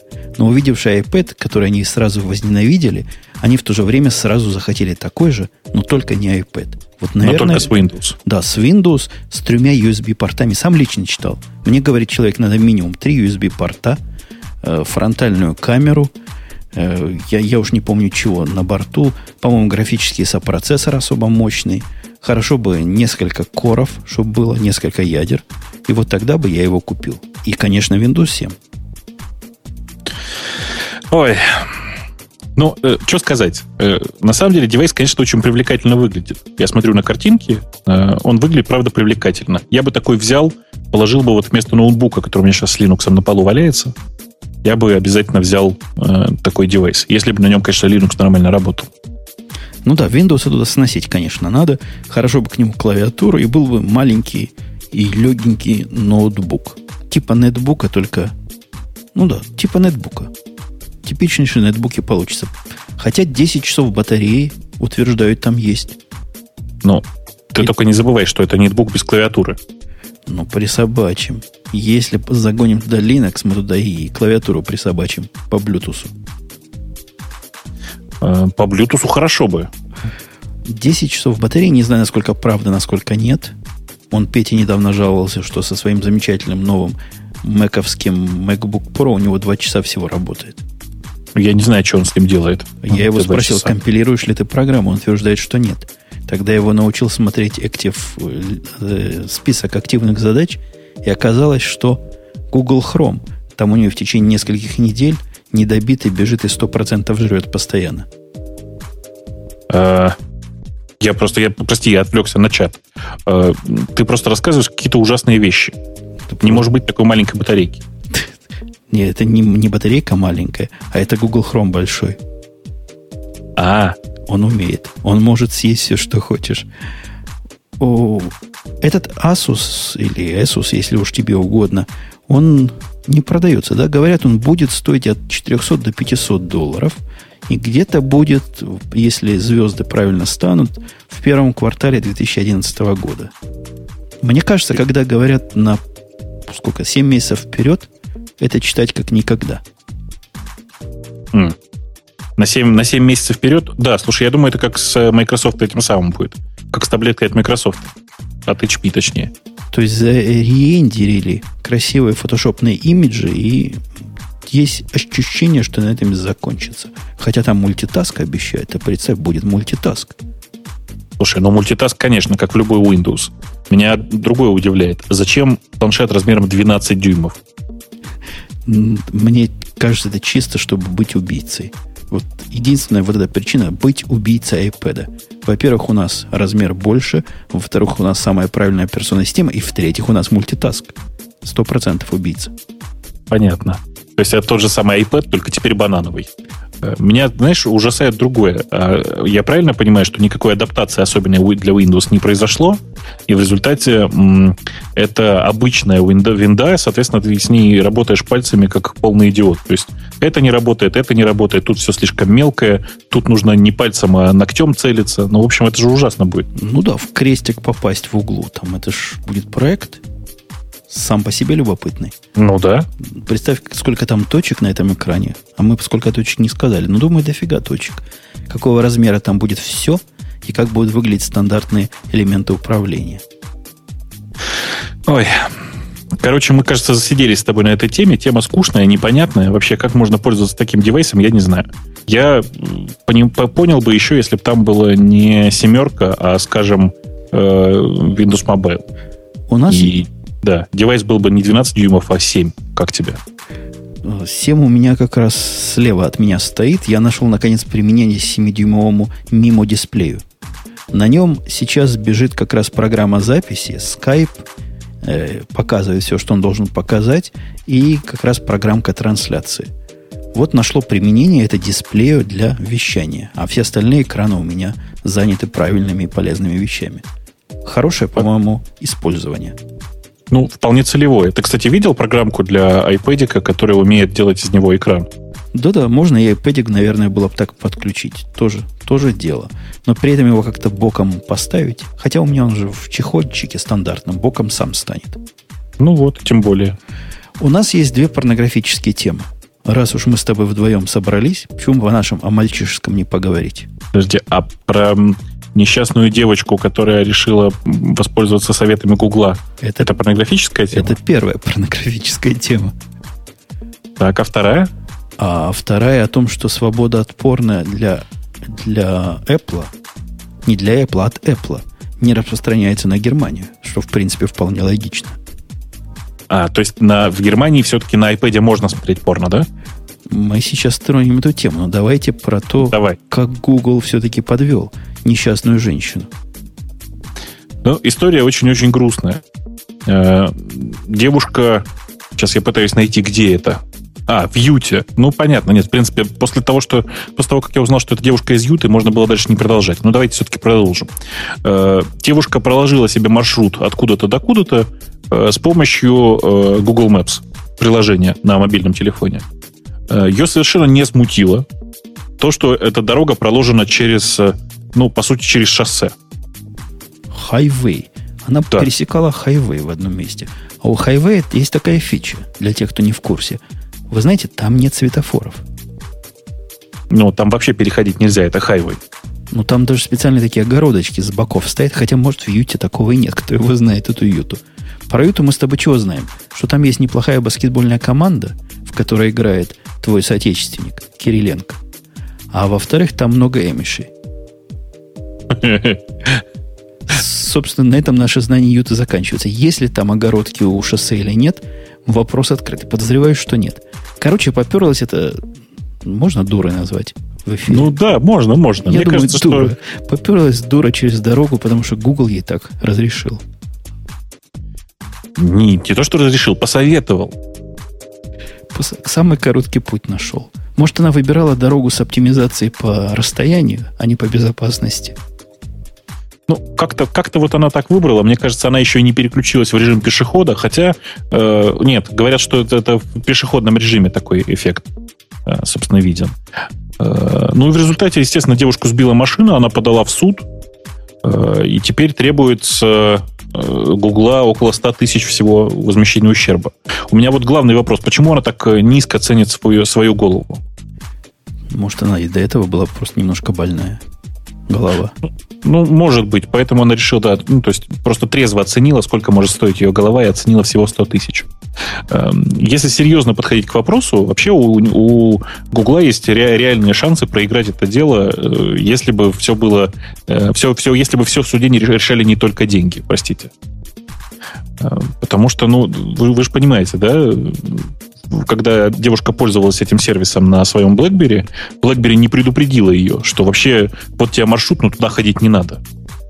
То есть ты хочешь сказать, и BlackBerry тоже можно посудить немножко на эту, на эту тему? Открыть конечно, конечно. Просто ящик Пандоры, кого еще можно засудить. А я думаю, она выиграет.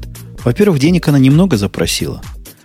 Как-то тоже меня удивляет. Тут надо было бы иск покруче замутить, а на ее месте я бы вообще коллективный иск то есть собрал бы всех дурней, которые ходят через дорогу. И все вместе на Google наехать. Могли бы его хорошо опустить на миллионы. А 100 тысяч, я думаю, ей дадут просто, чтобы заткнулась. Ну, 100 тысяч, это правда не такие большие деньги. И она может поехать там на... Что там в Юте? Как он называется? Как называется озеро, которое в Юте? Лейк, там есть Солт Лейк Сити, по-моему. По-моему, это да, в да, Юте, да? В Great, Great, Great Salt Lake, по-моему, как раз так называется. Вот может поехать на это озеро и жить там всю жизнь, короче. На эти 100 тысяч. В Юте-то. Правда же?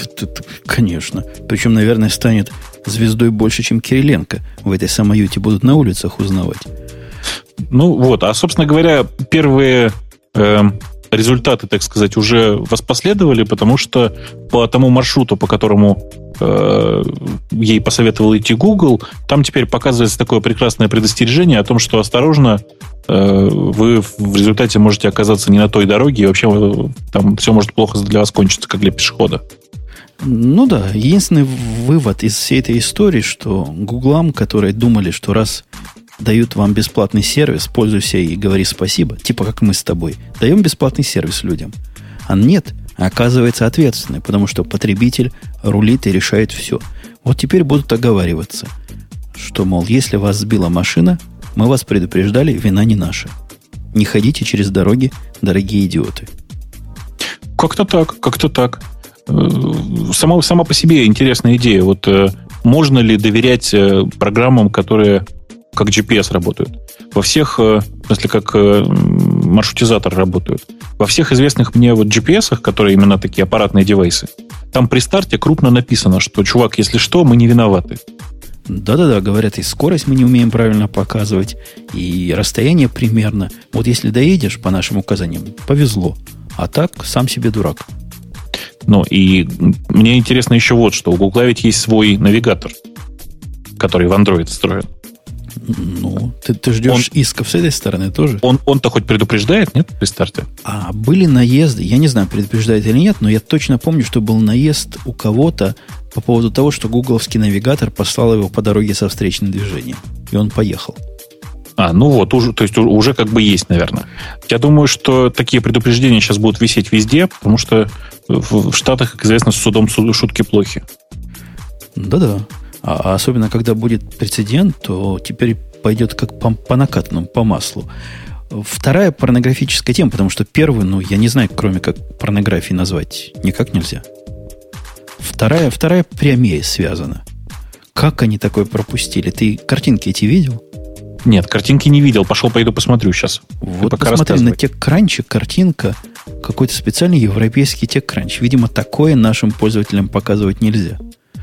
Так вот, там в рекламе iPad буквально изображено страшное дело что. Там, по-моему, еда, нет? Не-не, ты, ты пойди ниже по этой ссылочке, которую я вот сейчас всем покажу О! в нашем чатике. О-ля-ля! Во-во-во, о-ля-ля. И самый, как оно, не Нихтферштейн, а Дастиш Фантастиш. А, на, на самой последней картинке Особенно сплошной фантастия. Да. Боже мой, так, это же да вообще просто. Ну, то есть, э, я все-таки был прав. Это уникальный девайс, на котором прекрасно смотрится любое порно. Несомненно. Э, я даже не знаю, чего добавить. То есть, картинка тут говорит все. Ну, картинку нашим, нашим слушателям, как ты понимаешь, не особенно видно. Наверное, стоит ее описать. На ней э, стоит... словами. на себе не показывай. Нормальная порнографическая картинка среди рекламы Apple. Это просто удивительно. Э, я думаю, что это самодеятельность кого-нибудь из э, европейского офиса. Не может быть, чтобы это, так сказать, мимо, мимо, мимо Стива прошло. Да, тут так расскажи. На картинке стоит... Ну, в общем, на этом можно и закончить. Да ладно, ну там просто молодой человек с девушкой. Э, мне кажется, что девушка изображает из себя собачку, а молодой человек, он как бы э, пристроился сзади, делая вид, что он столб. Вот. И зачем они это делают, тоже не очень понятно. То есть, Но девушка очень довольная выглядит. Да. Что бы они ни делали, похоже, обоим нравится. Э, собственно, мне кажется, что э, тема порно в, в сегодняшнем выпуске раскрыта, а у нас еще какие-нибудь темы остались вообще интересные? А, у нас есть такой маленький слух о том, что в, на предстоящем шоу, которое в понедельник будет, WWDC, угу. покажут, во-первых, операционную систему новой версии 10.7, в которой никто даже фантазии не имеет, чего же там такое Apple выкатит. Но самый не то что достоверный, а хоть какой-то слух, который я встречал о том, что вот там покажут наконец-то Finder с табами.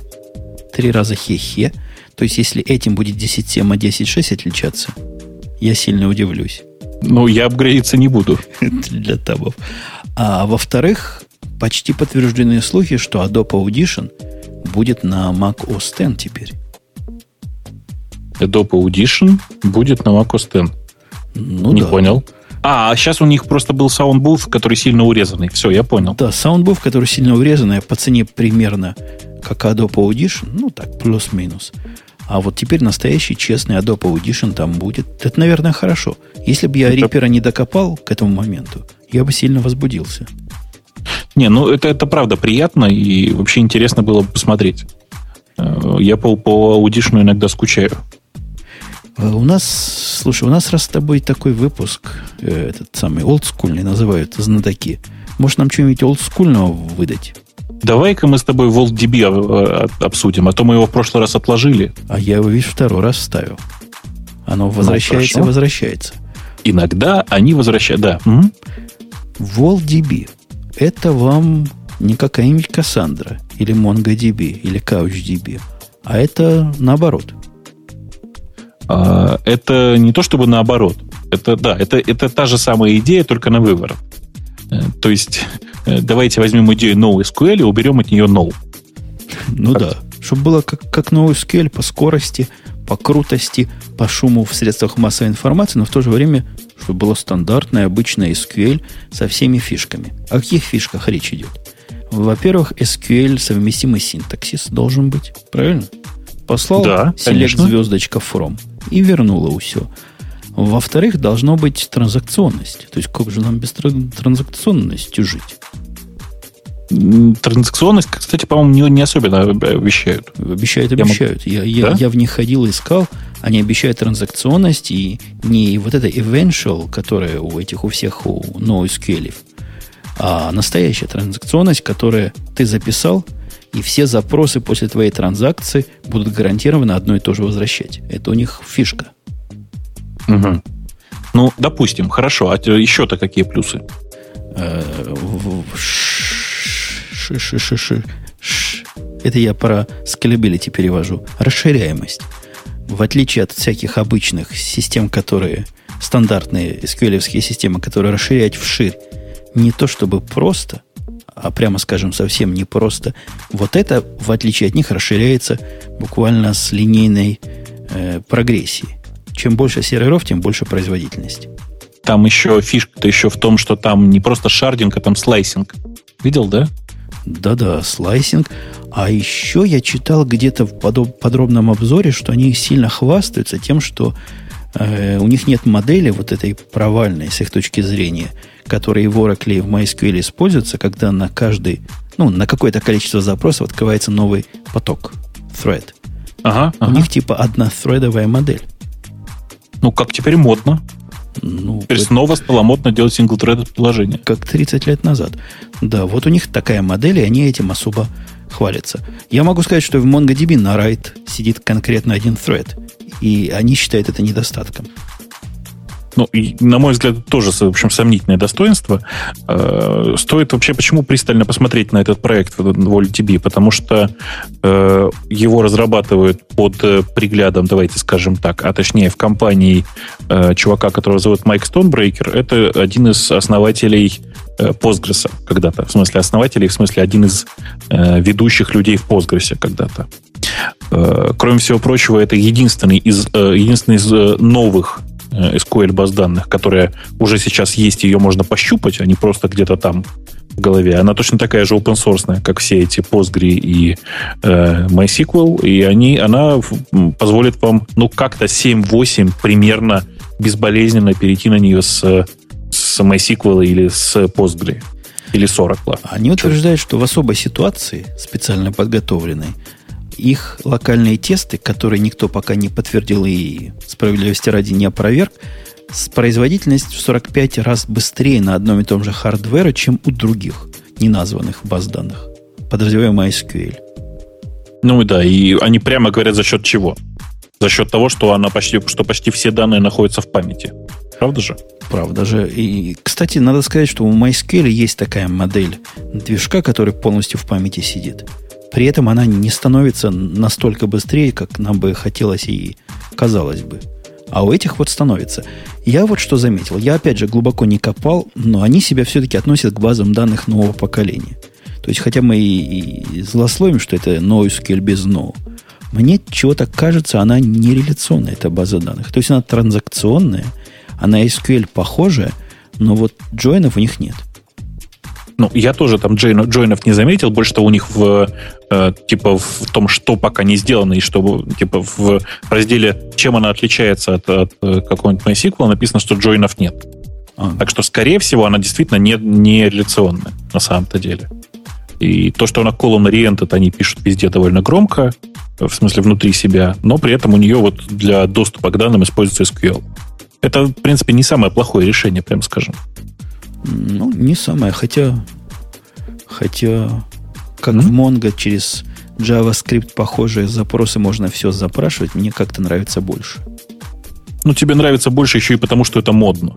Это же модно. Ну, модно. Джейсон обратно получать, туда засовывать.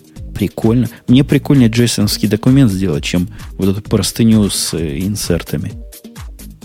Ну, с одной стороны, да, с другой стороны, есть огромное количество специалистов, э, э, которые уже знают, как делать выборки через SQL, и им будет сильно проще. И у них накручены специальные ORM, которые от них эти выборки от SQL благополучно скрывают. Ну да, да. А мы тут занялись, кстати, в тему, лыка в строку, занялись написанием правильного JDBC драйвера для Mongo. Такой крутой проект затеяли у себя внутри. Может, я его даже как открытый опубликую. Наверное, даже буду обязан, потому что за базу мы взяли один из э, ядовитых, с ядовитой лицензией проектов, так что придется. Так ждите. Будет настоящий JDBC для Mongo, который будет работать при стране некуда. Представляете, JDBC, а который не реализует часть базовой функциональности, но при этом с точки зрения внешнего мира, как настоящий. Слушай, а как, прости? Ну, для этого для того, чтобы из базы данных, которые... Даже реляционность это не главная проблема, прямо скажем, а главная проблема отсутствие, то, что они называют schemaless. Вот schemaless базу засунуть в JDBC стандарт, это надо накручивать специальные метаданные, которые надо отдельно поддерживать. Вот мы их пытаемся автоматически генерировать и все это сделать по уму. Большой проект, не шутейный. У меня целая девчонка этим занимается, а я ей просто руковожу такой pet fun проект у нас. Ага. Ну, хорошо, что у тебя есть еще время на то, чтобы такие pet project организовывать. Это круто. А, знаешь, я тут смотрю, просто я понимаю, что мы про Вольт, кажется, рассказали все, а у нас еще наверняка есть темы пользователей. Ага, давай их тронем. Грей, какие у нас темы пользователей? Хотел бы воскликнуть я поскольку не могу, ну, дай-ка я открою сами. Я для внедрения в роль могу рассказать не смешной анекдот, хотя, кажется, в последнее время Грей изменил себе и рассказывает в основном, в основном смешные анекдоты. Эм, на первом месте у нас, как обычно, значит, история про Google и Microsoft, которую мы обсудили. Эм, впервые за 20 лет сменился лидер среди самых дорогих технологических компаний. Это мы обсуждали в прошлый раз, если ты помнишь. А, я смотрю на тему, вообще ничего этого не узнаю, потому что не те открыл. Дай-ка я те открою. Подожди, не говори, а держи мысль. Или говори. Держу. Без мысли. Держу мысль. Не, не буду держать мысль. Эм, что тут еще у нас? Э, холиварная тема про новую линуксовую систему. Не будем обсуждать. Э, вот. Вот. Впервые Ты за знаешь? 20 лет? Что? Нет, я смотрю просто и понимаю, что ничего интересного нет. В отношении Apple готовится масштабное антимонопольное разбирательство, говорит нам Эквадорер. Не, а прикольная тема, которую Red Dragon нам рассказал, что на NASDAQ это Apple была дороже, чем Microsoft по капитализации. Мы же это вроде обсуждали, нет? Мне приглючилось? Не помню. Она у нас просто стояла, видимо, где-то. Не, а, не ну, может быть. Ну, мы рады. Ну, может быть. Мы рады. Действительно, действительно очень прикольная идея, прикольная ситуация. На NASDAQ Apple оказалась выше, чем Microsoft. Причем ощутимо так выше, нормально. То есть уже, уже за пределами погрешности. Ну вот просто в переводе на человеческий язык это не значит, что Apple круче, богаче, больше или тяжелее. Это просто означает, что их капитализация, их акции, которые на открытом рынке, в сумме, если перемножить количество акций на цену на тот момент, оно стало больше, чем у Microsoft. Вот все. Больше ничего это не значит. Это вовсе Ну. не значит, что Microsoft стала хуже с этого момента. То есть, куда уж хуже. Хуже, чем раньше было, не стало. Да, как-то так. То есть э, речь чисто о биржевой стоимости, а не о стоимости компании или о чем-то таком. Да, да. Вот такая вот примерно тема. Что тут такого из интересного есть? Ты знаешь, а, по-моему, все. Тут все остальное уже какое-то совсем. Да, все остальное там про React OS чего-то, о которой мы тоже имеем смутное представление. Ну да, я думаю, все. И время наше, смотри, час 50 по моим часам. А Да. это много. А на двоих это вообще безумие какое-то. Ну, Да. два с половиной, потому что первые 40 минут с нами был замечательный гость. Да, будем на этом подбивать концы, собирать бабок и дедок. Я напоминаю, что это было радио Ти, которое непременно происходит каждую субботу в 23 часа. У тебя 23 часа тогда было, да, когда начали? Да, да. Точно, в 23 часа, когда вот у Бобука было московского времени, был, сами поняли, кто там Бобук у нас, в виде корневого и престижного. От престижного слышу. Э, Всем напоминаю, что вот голос, который начинал и заканчивал это шоу, это Умпутун. Э, У нас еще сегодня был гость, которого звали Стас Протасов из компании Parallels. Вообще очень приятно было с человеком поговорить. Я надеюсь, не последний раз. Всем пока, услышимся на следующей неделе. Пока.